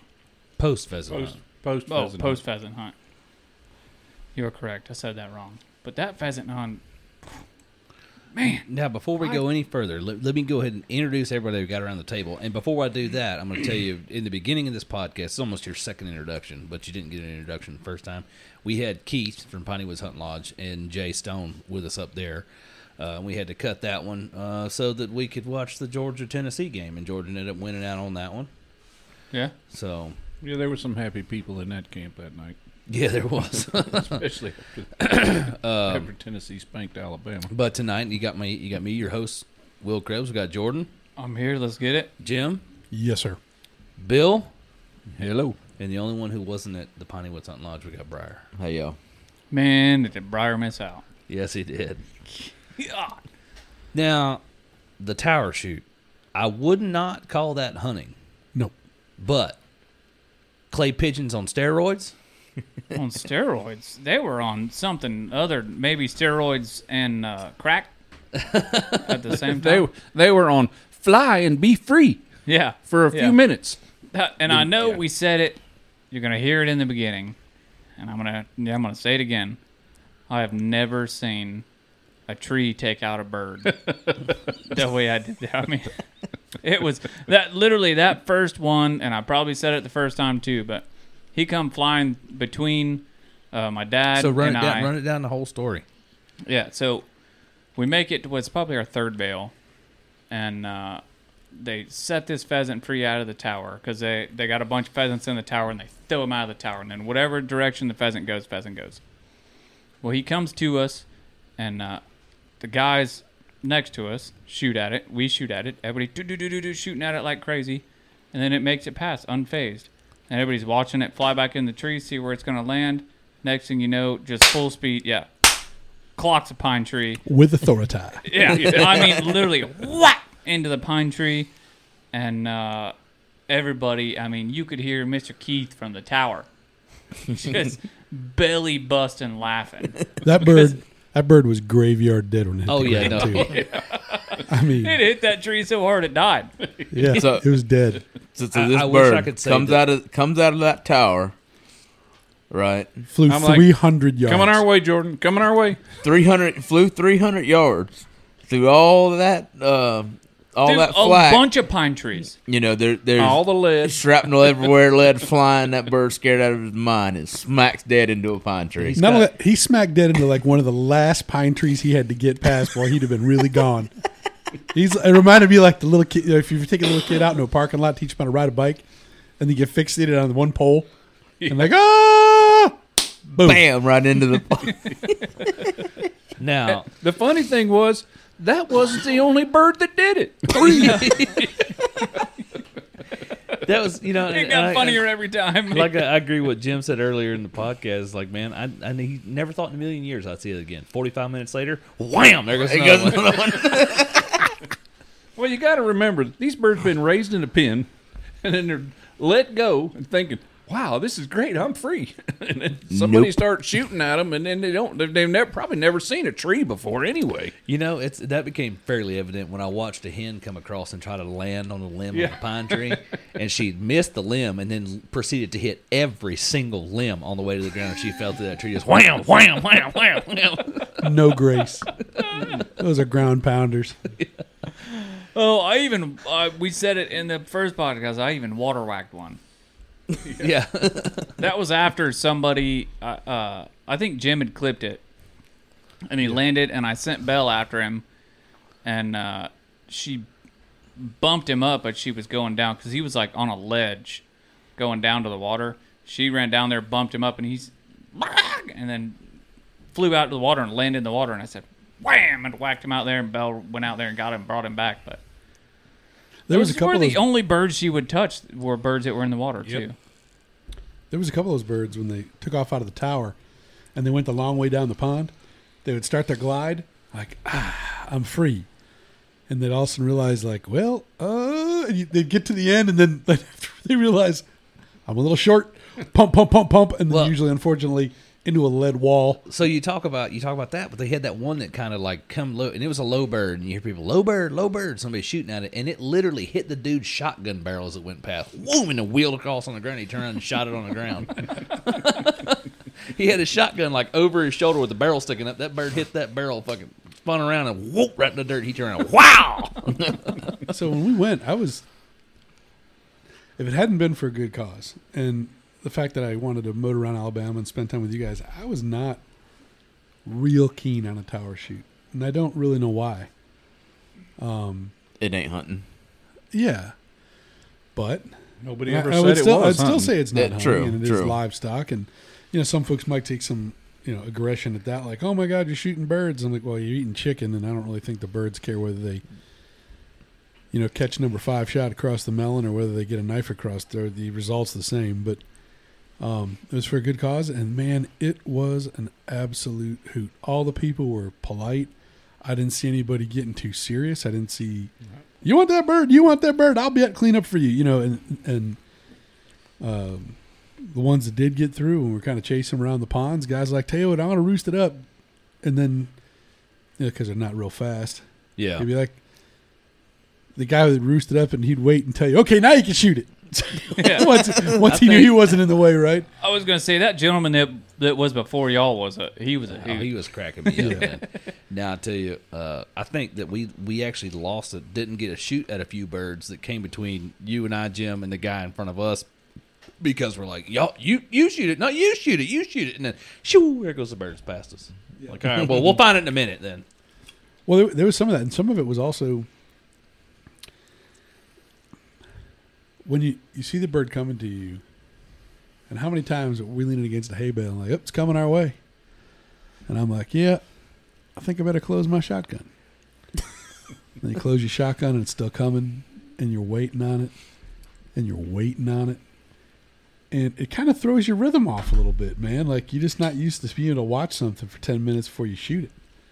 So there was a couple times where I, I I felt like I missed layups just because I had too much time to think about it. You know, I, I actually kind of struggled with in the beginning understanding the lead of shooting a bird coming directly at me. There is no lead. You aim above it. You ha- you can't put it right on it because if you do, you're going to shoot underneath of it. Go, going away from you, there is no lead. Going away from you, so coming at you, you have to aim above the bird. Yeah. Yeah, I guess so. I put You're it on the kinda- nose, kind of. Yeah. Maybe, yeah. I don't really think about it. but- On top of that, Briar was gracious enough to let me borrow his shotgun. It, is, it does not shoot the same as mine. Yeah. Had to took took me a little bit to It- get used to that one. it- I still haven't patterned different. my Beretta. I still got to pattern it because I'm still trying to get used to where it shoots. You I mean, know, if you're- w- one thing okay. that was cool was when you're on the far side of the pond and you're watching people shoot at birds on the other side of the pond, you could see that bird fold up, and then just a, about two seconds later, you'd hear the shotgun blast. yeah. Now, now, tell me about pulling the plug out. Okay, so when we started this whole uh, adventure, we started off on the far side of the pond, and the wind was at our backs. So a lot of the birds coming out of the tower were heading away from us. Every now and then we'd get one come towards us. The wind would die down, it'd come towards us. We'd get a shot. At that point, I had to plug in, and then I got towards the end of the pond because you're this tower is sitting right on the edge of a big pond, and all the bales are kind of circled around the pond, up in the pine trees and stuff like that. Till you get to the end of the pond, then they're just sitting up on the levee. I got down there, and I'm running it to the plug, and I'm like, man, okay. Well, then I said, know, I'm shooting. This is not like You're not These- shooting migratory birds. Not- you're not shooting quail. these are pen birds. Hang on. Pulled the plug out, stuck it in the blind bag. One, two, three, four, five. All right, we're good to go. Waylay 'em. Tell you what, at the end though, because at the end the wind picked up, and it was dead into our face. oh yeah, And it was a, every single one of those birds. Like we had a shot at every single one of them. It was you know, and I was shooting a break open shotgun. That it was it's kind of strange, and I got a break open a shotgun, and I can't reload fast enough. You bringing your semi-automatic next time? Oh, next time I'm gonna bring my uh, and the extended the extended tube Oh for, yeah, for snow geese hunting. now, now you got to understand, it's not like you uh, you get out there and every single time they, they go through like a box or two of pheasant and then they rotate. So you I think might you said about 16 pheasants usually. Yeah, then you'll rotate. So you'll move to the next bale, the next bale, the next bale. So the bale you start on, like we did, we didn't. I don't think I shot for the first three bales, No. two or three bales, Well, we we did. shot. Yeah, we did. a bird or two you got a shot at, yeah. you Yeah. know. And then, uh, well, you got started on, on a further bale back. Some of them actually Yeah, came we were your on the on the side. first We bale. were yeah. on the side of it. Um, and then as the day wore on, where we ended, good lord, the barrel was so hot I couldn't touch it. Yeah. Well, at one point early in the hunt, we were joking about calling the podcast "Follow Us" because the guy after after we moved all the birds fell out, or should have should have been here a minute ago because Right. either the guys the left or the right, Yeah. but never over us. Right.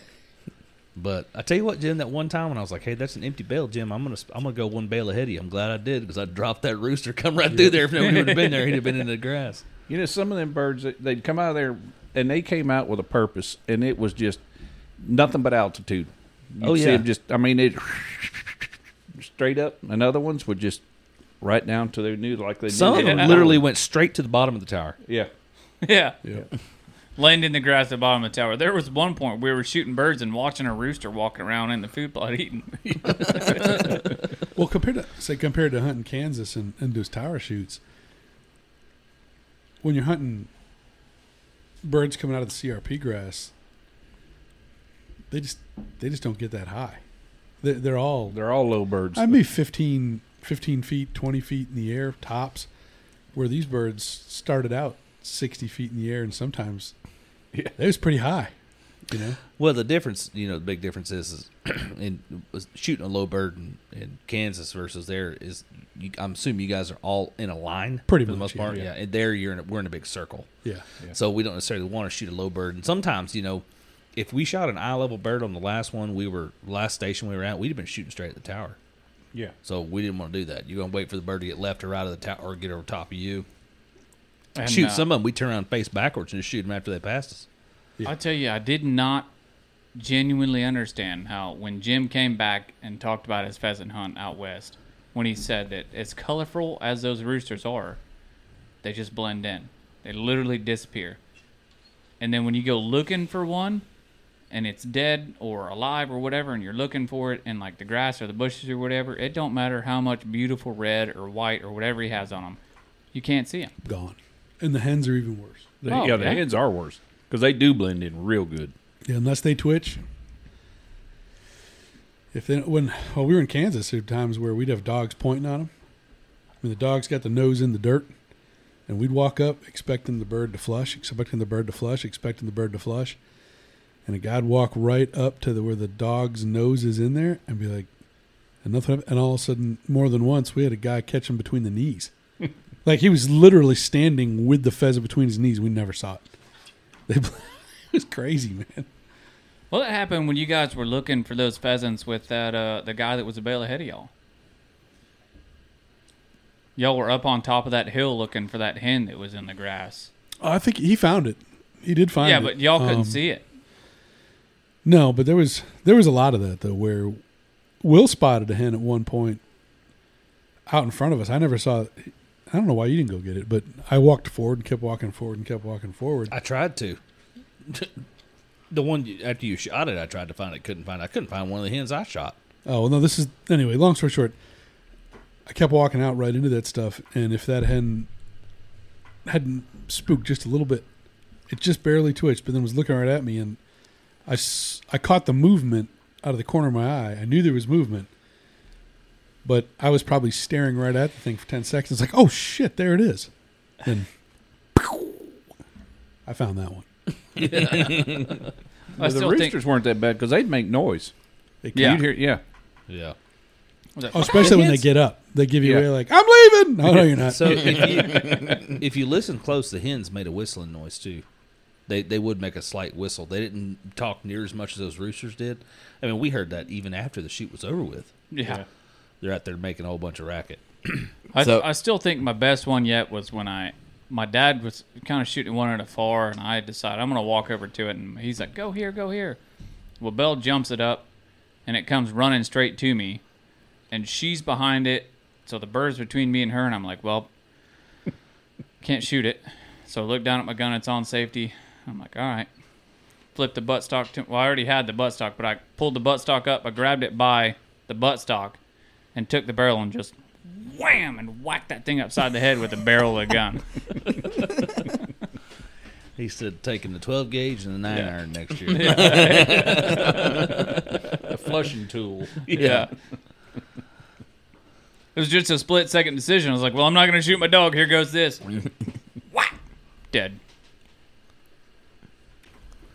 So we went back up to Piney Woods for this pheasant shoot to benefit a local Christian school.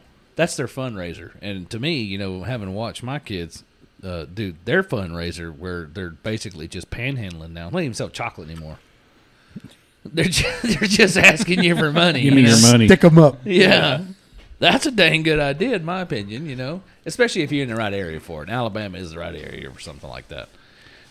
Uh, but I don't know, know that Mount Dora would Pheasant Tower. we'll make go it happen. real We well. get we got one close enough here. We're gonna make it happen one of these days. yeah. We're gonna you do know- UPO one, whether it, You know, they also do deer hunts. Some of those schools they do deer hunts. Yeah, They we talked about that. Yeah, local farmers and farmers bring them on their land, and It's, a, a it's if you, if you're in the right area for stuff like that, Sure. that's a great way to raise money. Yeah. honestly think that if we had one here, that uh, we could do it. I think we could get. No, I enough think we could raise a good good amount of money for somebody Yeah, doing something like that. especially if we kind of put it out, advertise it a little bit on Facebook or whatever. yeah, yeah, yeah. yeah, absolutely. Now, we went up there. We did the tower shoot. Not only did the did the you know we paid for a bale. We get the and you pay for a bale, and then you can go there and win a you know. People like, oh, we got a shotgun to give away. That they had a fine shotgun to Oh. give away. Benelli 20 gauge. I think that was the Pheasants Forever edition. Beautiful. Gold inlay, Yeah. engraved. The dude got it on what? Two tickets? Mm-hmm. Forty bucks for that dang twenty gauge. If there had been an ATM closer, I might have gone and run throw 200 in on that. Yeah. I told Dad. I should have said, give that kid a little bit more candy so he could have got my Yeah. number. But Was it Keith's grandson that pulled it? no, No. no, no, is that, that I, little uh, fella? I I told Dad. I said I fully expected my money on that raffle to just go to a good cause because I don't ever win anything like that. No. but man, I tell you, I was looking at that like, oh, I've got a whole bunch of over under shotguns, but I said, We should have brought should have brought Briar's family since they cleaned up at the Pro- Crawfish Bowl. That was Brian's I was actually- That was my girlfriend's family. Okay. Your girlfriend's family. I was actually in two drawings for guns that weekend. I was in another one that was a, a rodeo down in Fellsmere to benefit a guy I work with, uh, cousin's wife, and I think I spent fifty bucks on that for a Henry twenty two. Knowing good and well, I probably wasn't going to win that either because Brian also bought fifty dollars worth of tickets, and I thought when I found that out, I'm like, "Give me my money back because that sucker's going to win it," but he didn't. So, yeah. but I didn't Sucker either. wins so everything. I didn't was win it either one of them. Was it Henry Lever Action 22? Yeah. Man, I look at those things. They- Again, I got a whole bunch of 22s that I never shoot. But you look, I mean, that, they're so cool. I've got a Henry. I got a Henry lever action 22 Magnum.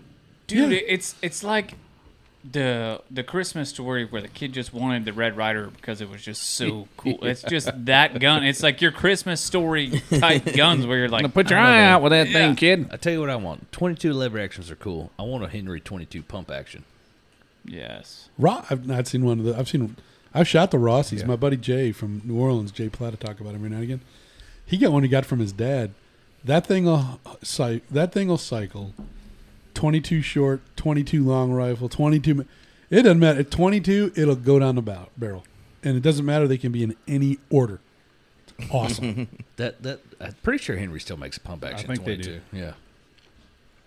But that that's those are cool. I, and I'm I'm gonna still stick to it. My I think my Christmas story gun is a dang like Dad has just an old ivory handled 22 revolver. Yeah.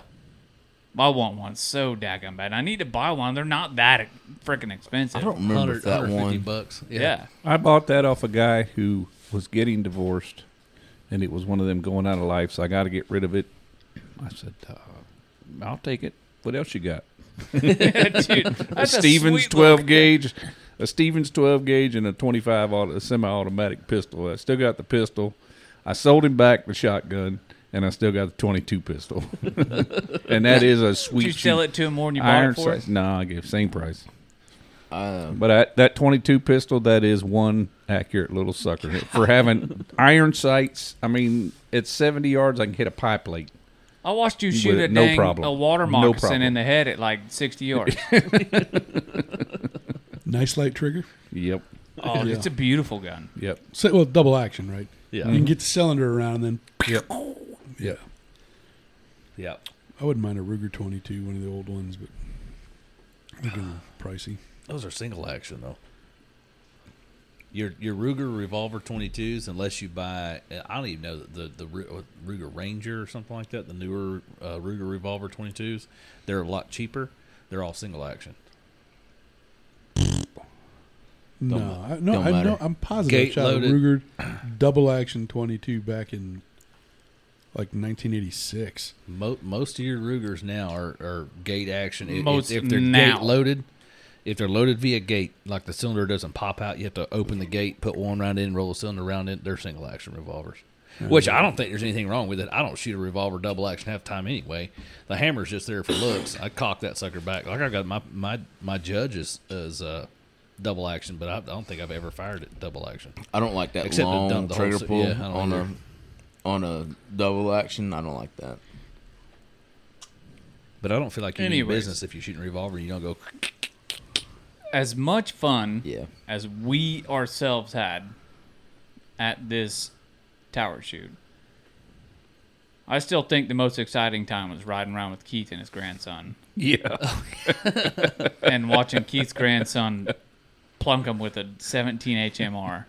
Do a little cleanup. The look on that boy's face the look after on he sh- Keith's face, Yeah, man, when after he shot that first one, it was priceless. Priceless. And that second one, when it, when he shot it, and all you saw was a puff of feathers. Oh, oh, w- he one waxed it.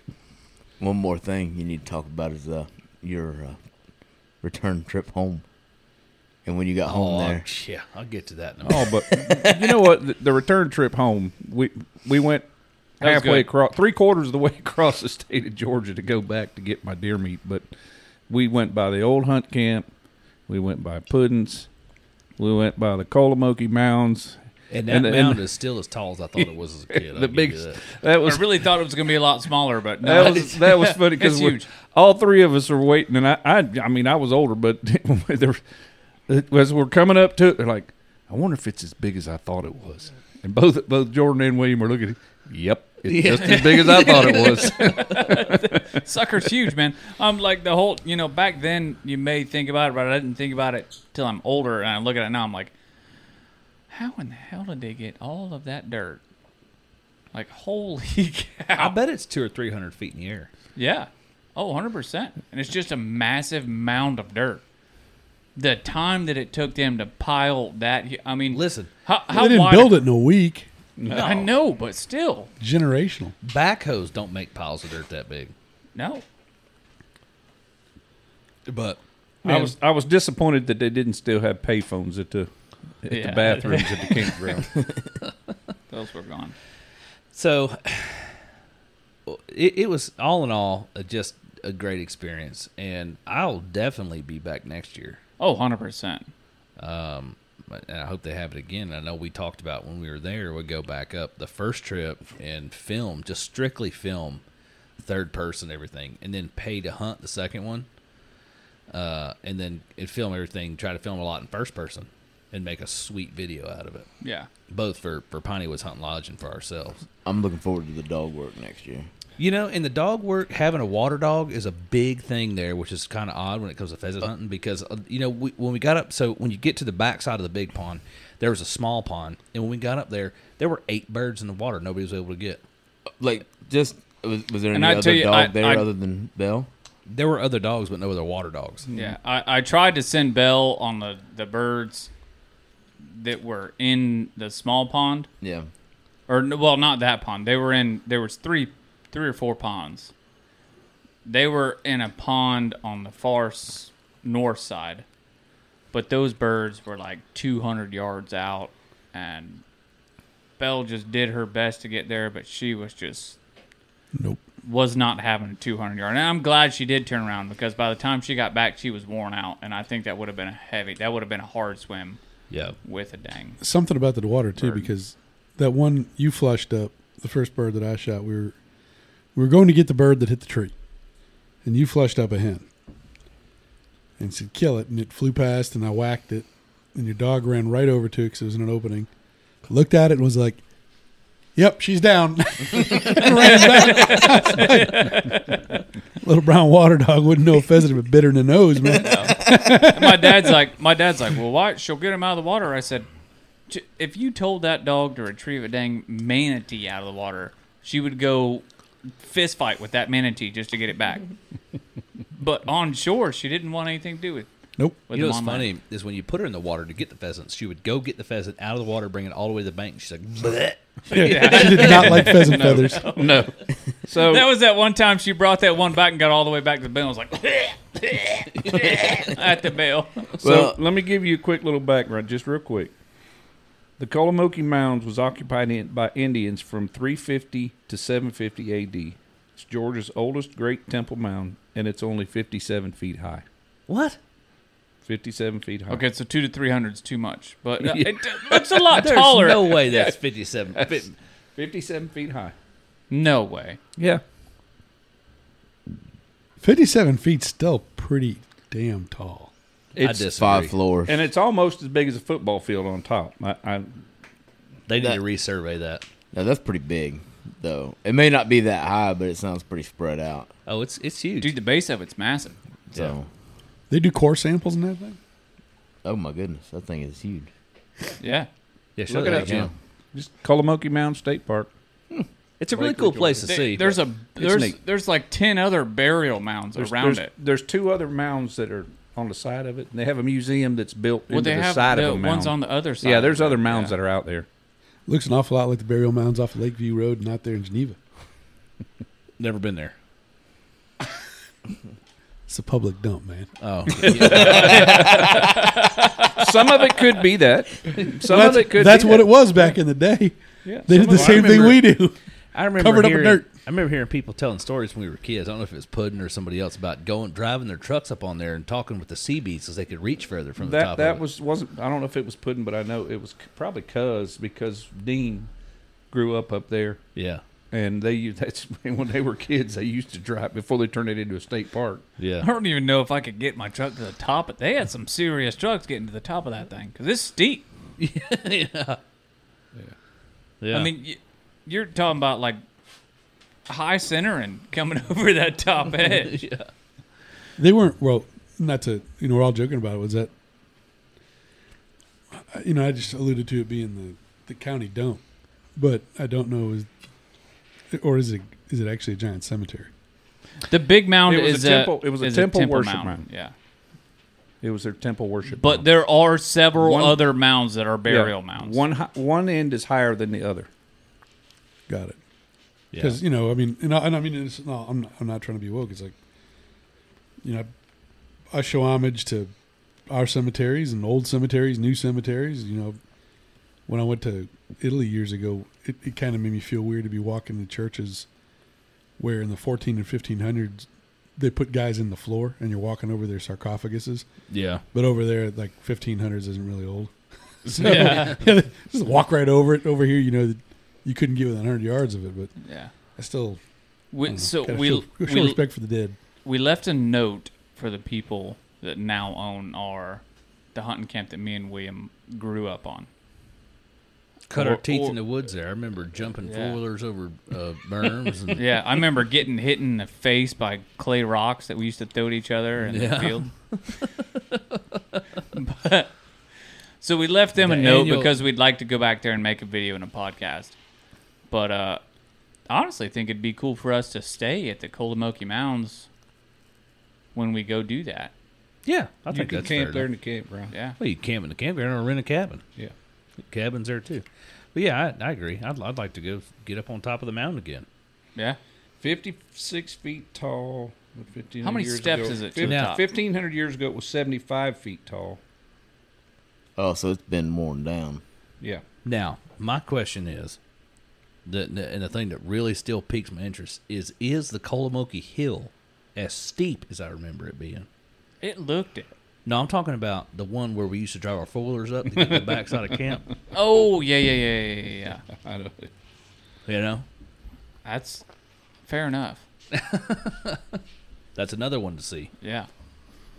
There's a lot of memories in that area, man. I, just that side of Georgia. Me and Dad got to like that side of the state towards Alabama, and I was like, God, man, I just I miss the terrain. It's beautiful Yeah, over it's there. beautiful. Yeah. The the the, the terrain is unlike anything else. The further east you get in Georgia, the flatter it gets. yeah. Mhm. Shoot, we were driving through parts of Alabama where it looked like people hunting on the side of a small mountain. Yeah. Yeah, oh, w- yeah, we did. I said that's that's hundred percent a small mountain. We were in some foothills. Yeah. Lots of dog boxes. Yeah, Mm, there was quite a lot of box stands where we Yeah. came through. and maybe not that. I don't believe of they dog hunt Alabama. over there. I don't believe they dog hunt. It I is- think, Jim, it is I- legal, but I don't think it's very popular. Yeah, I was I say just happened to run across a bunch of them. That's all kinds of dog boxes. I think Yeah. if you're But seeing, I, I was in an awful lot of Alabama too. yeah. Yeah. I would say too. I think if you're seeing dog boxes, like if you noticed one of the gentlemen that brought a dog to the pheasant hunt had his bird dog in his dog box. Could be. That's also very possible. Yeah. Bird hunting is still very alive, alive and well in Alabama. Yeah, so you Uh, you're probably catching a lot of guys running their their bird dogs in the dog box. Could be.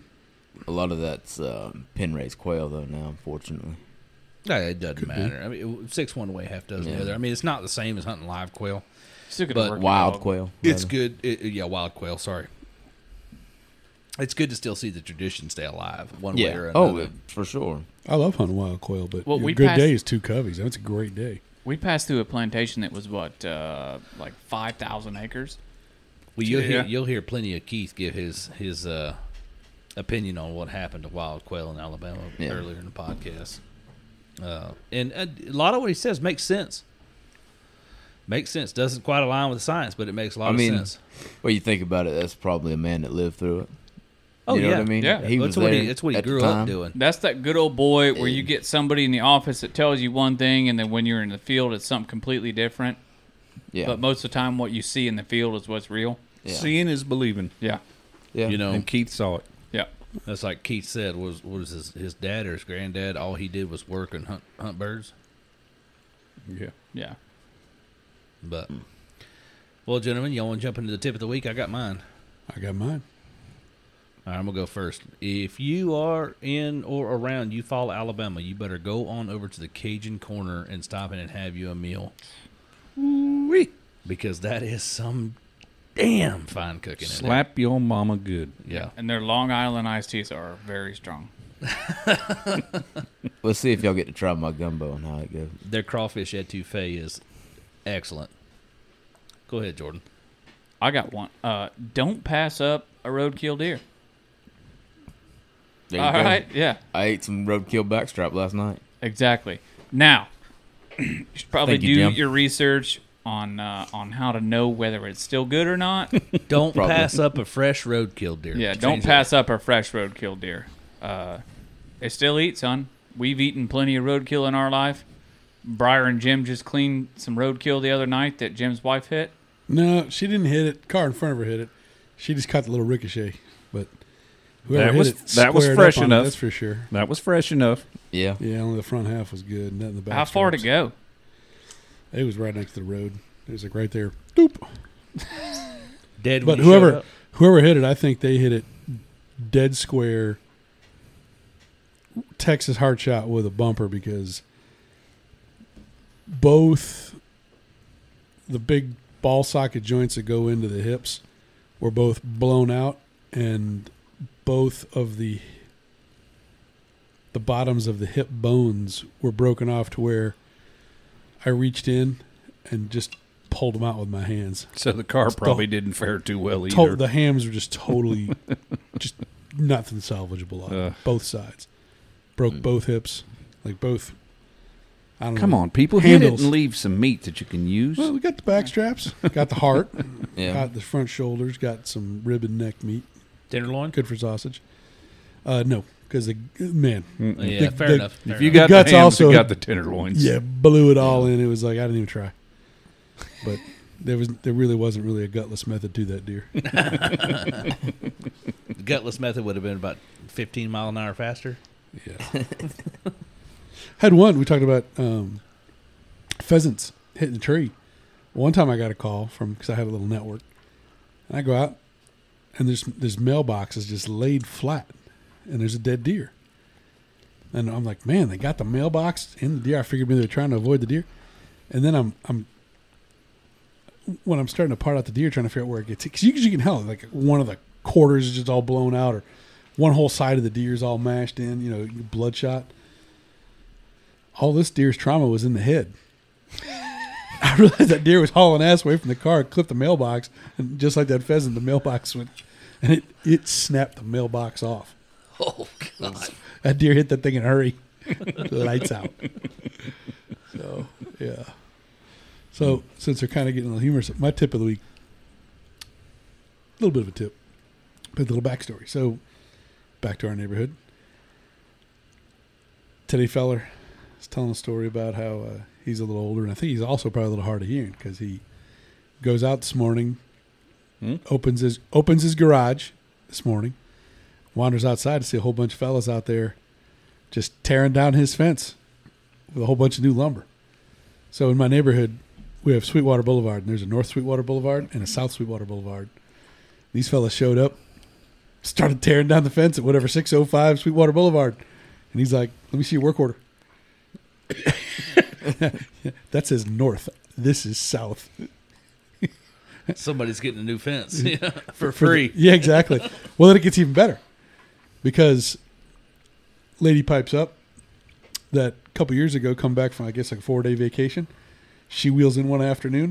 And there's a whole bunch of short, swarthy fellas, all sweaty and dirty, and a whole dumpster full of her roof. Same problem. Somebody got a free roof. Oh no! I think I'd have waited till they got done with the fence to tell them. Yeah, that's what I was saying. Yeah. Well, I guess he, from what I understand, I mean they were they tore down the fence, so you got less lumber. Uh-huh. Now you can't put the old lumber back on once you Nope. tore the fence down.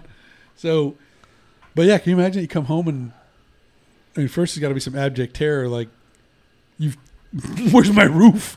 But then it's like, well, you broke it, you bought it. Yep. Yeah. So my, I guess my tip of the week is ultimately pay attention to detail. Oh yeah.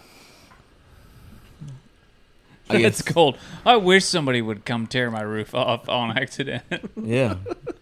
Yep. Oh, wrong Grove Street, buddy. Thanks. Thanks for the roof, though. uh, guess I'll go next. Mine is, you know, and I'll probably, um, I am a member of Ducks Unlimited, but uh, I've been considering joining like Quail Forever, or is it is it Quail Forever? No, Pheasants Forever and Quail Unlimited, I believe. Quail forever. Is it Quail Forever Yeah. too? Okay. Yeah. We need to get them in here. They started an Orlando chapter. Did they? Yeah, I need to because I'd I'd like to be able to well eventually see quail come back to the south.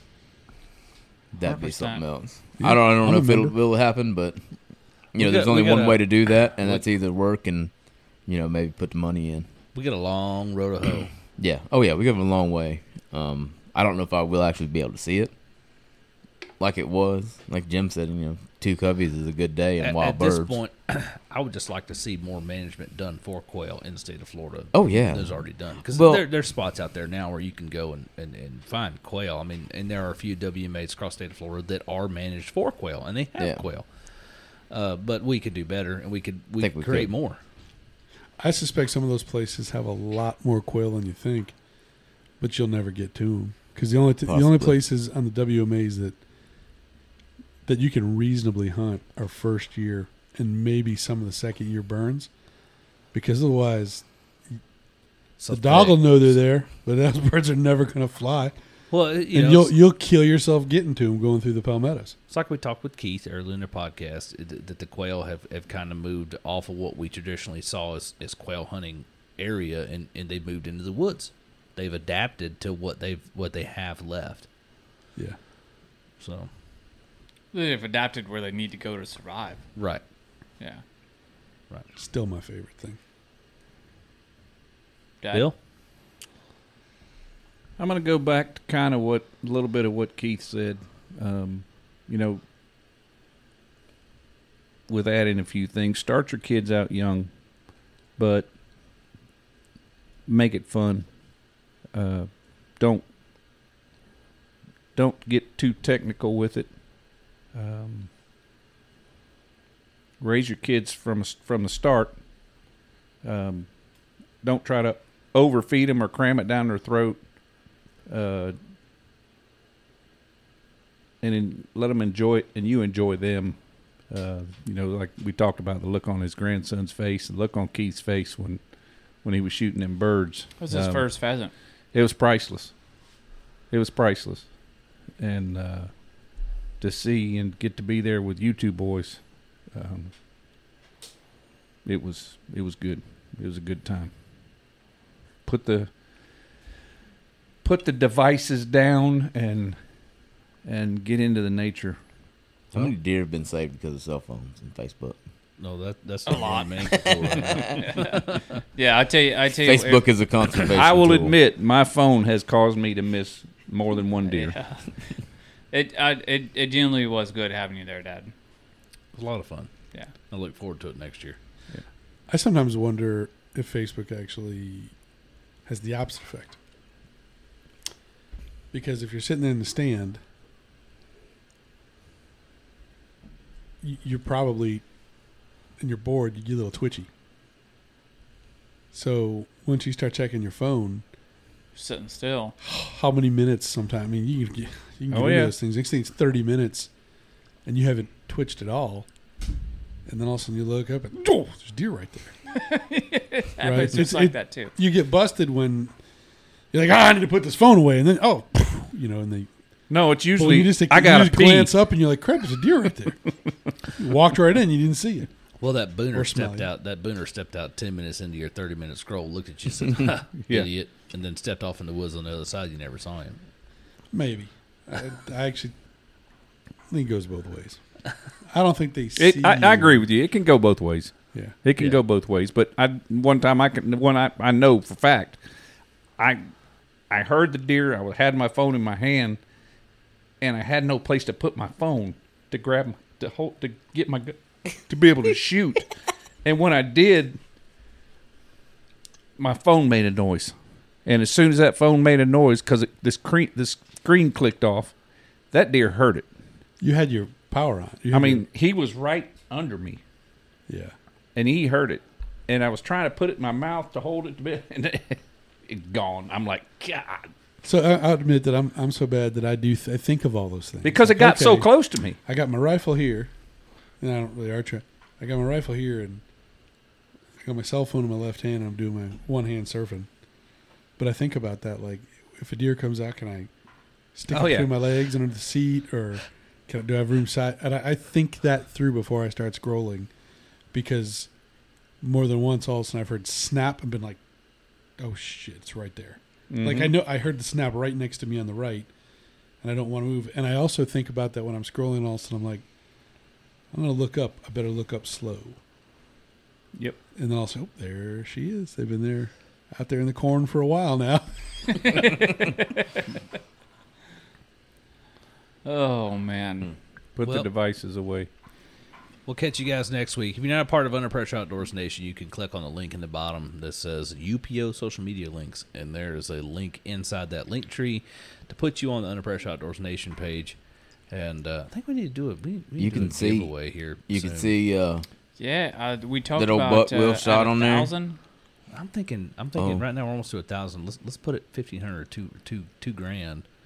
Put another membership drive up on the page, and if we get two grand, we'll give away that GPS. I, don't see why we don't post it now and just continue to repost it until What? we get two thousand. one thing you forgot to mention is your surprise when you got home. Oh my gosh. Okay, so that's another thing. Another thing you can see on the on the group page, you go in there. My wonderful wife and children. Here's your tip of the week: Don't leave your man cave. Change the locks on your man cave to where they're different from the rest of the house. I am not a big uh, Christmas prior to like December first decorator. Not even Thanksgiving. Hey, I'll give you the day after Thanksgiving. I'll give No. you that. I'll I'll give that to you. At least she didn't have Christmas music playing. Listen, surprised. th- There's she could have. There's a Google Yeah. in the middle of the table. Uh, there's glitter on the table now. Oh, yeah. Uh, it, this That what- damn There's deer heads covered in, in tinsel in Yeah. here. There's a blow up Ornaments Santa Claus everywhere. back in the corner. Christmas lights all over the ceiling. Ornaments hanging from those. I'm surprised there ain't a Christmas tree in here. will. How much good She did a good job. did she She use did hanging get these good job. things? I don't know. She did a good job though. It's, You it's know, well we- put together. we should leave the lights up, especially the white lights, and then we could swap out some of the Christmas baubles for, I don't know, turkey feathers, Shotgun shells. shotgun shells. Where did y'all drag that Florida Power camouflage hat out of? That's an old one. That come from my house. That made its debut in the Man in Constant Sorrow video. Yeah. Okay. I, that that come from Uncle Tim, I know. and William wore it uh, for some time for a while. And then when he left for the army, it got given to me. I didn't wear it. I just had it. Yeah, he had it when he left the army. It got given to me, and then I brought it to the studio. You clean that up and give it to Cameron Gordon. I bet he'd wear that thing as a No. prize. The problem possession. is the snaps on the back are destroyed, or I, we'd wear it. too bad. Yeah. yeah, Is it held together with staples? Uh, it could be, I guess, but the plastic on the back's about worn through, so Yeah. that's all there is left of it. That That's is a- distinctly cow camouflage. Oh yeah, yeah, that's a Yeah. dime. I mean, Yeah. that is If, if, if there ever was an old school hat, it's that one. oh absolutely. All we're missing is an orange P and J one. I may have one somewhere. There's a p- orange piney was one up there. yeah, I may have an orange P and J one. yeah. Well, we'll catch you guys next week. Adios.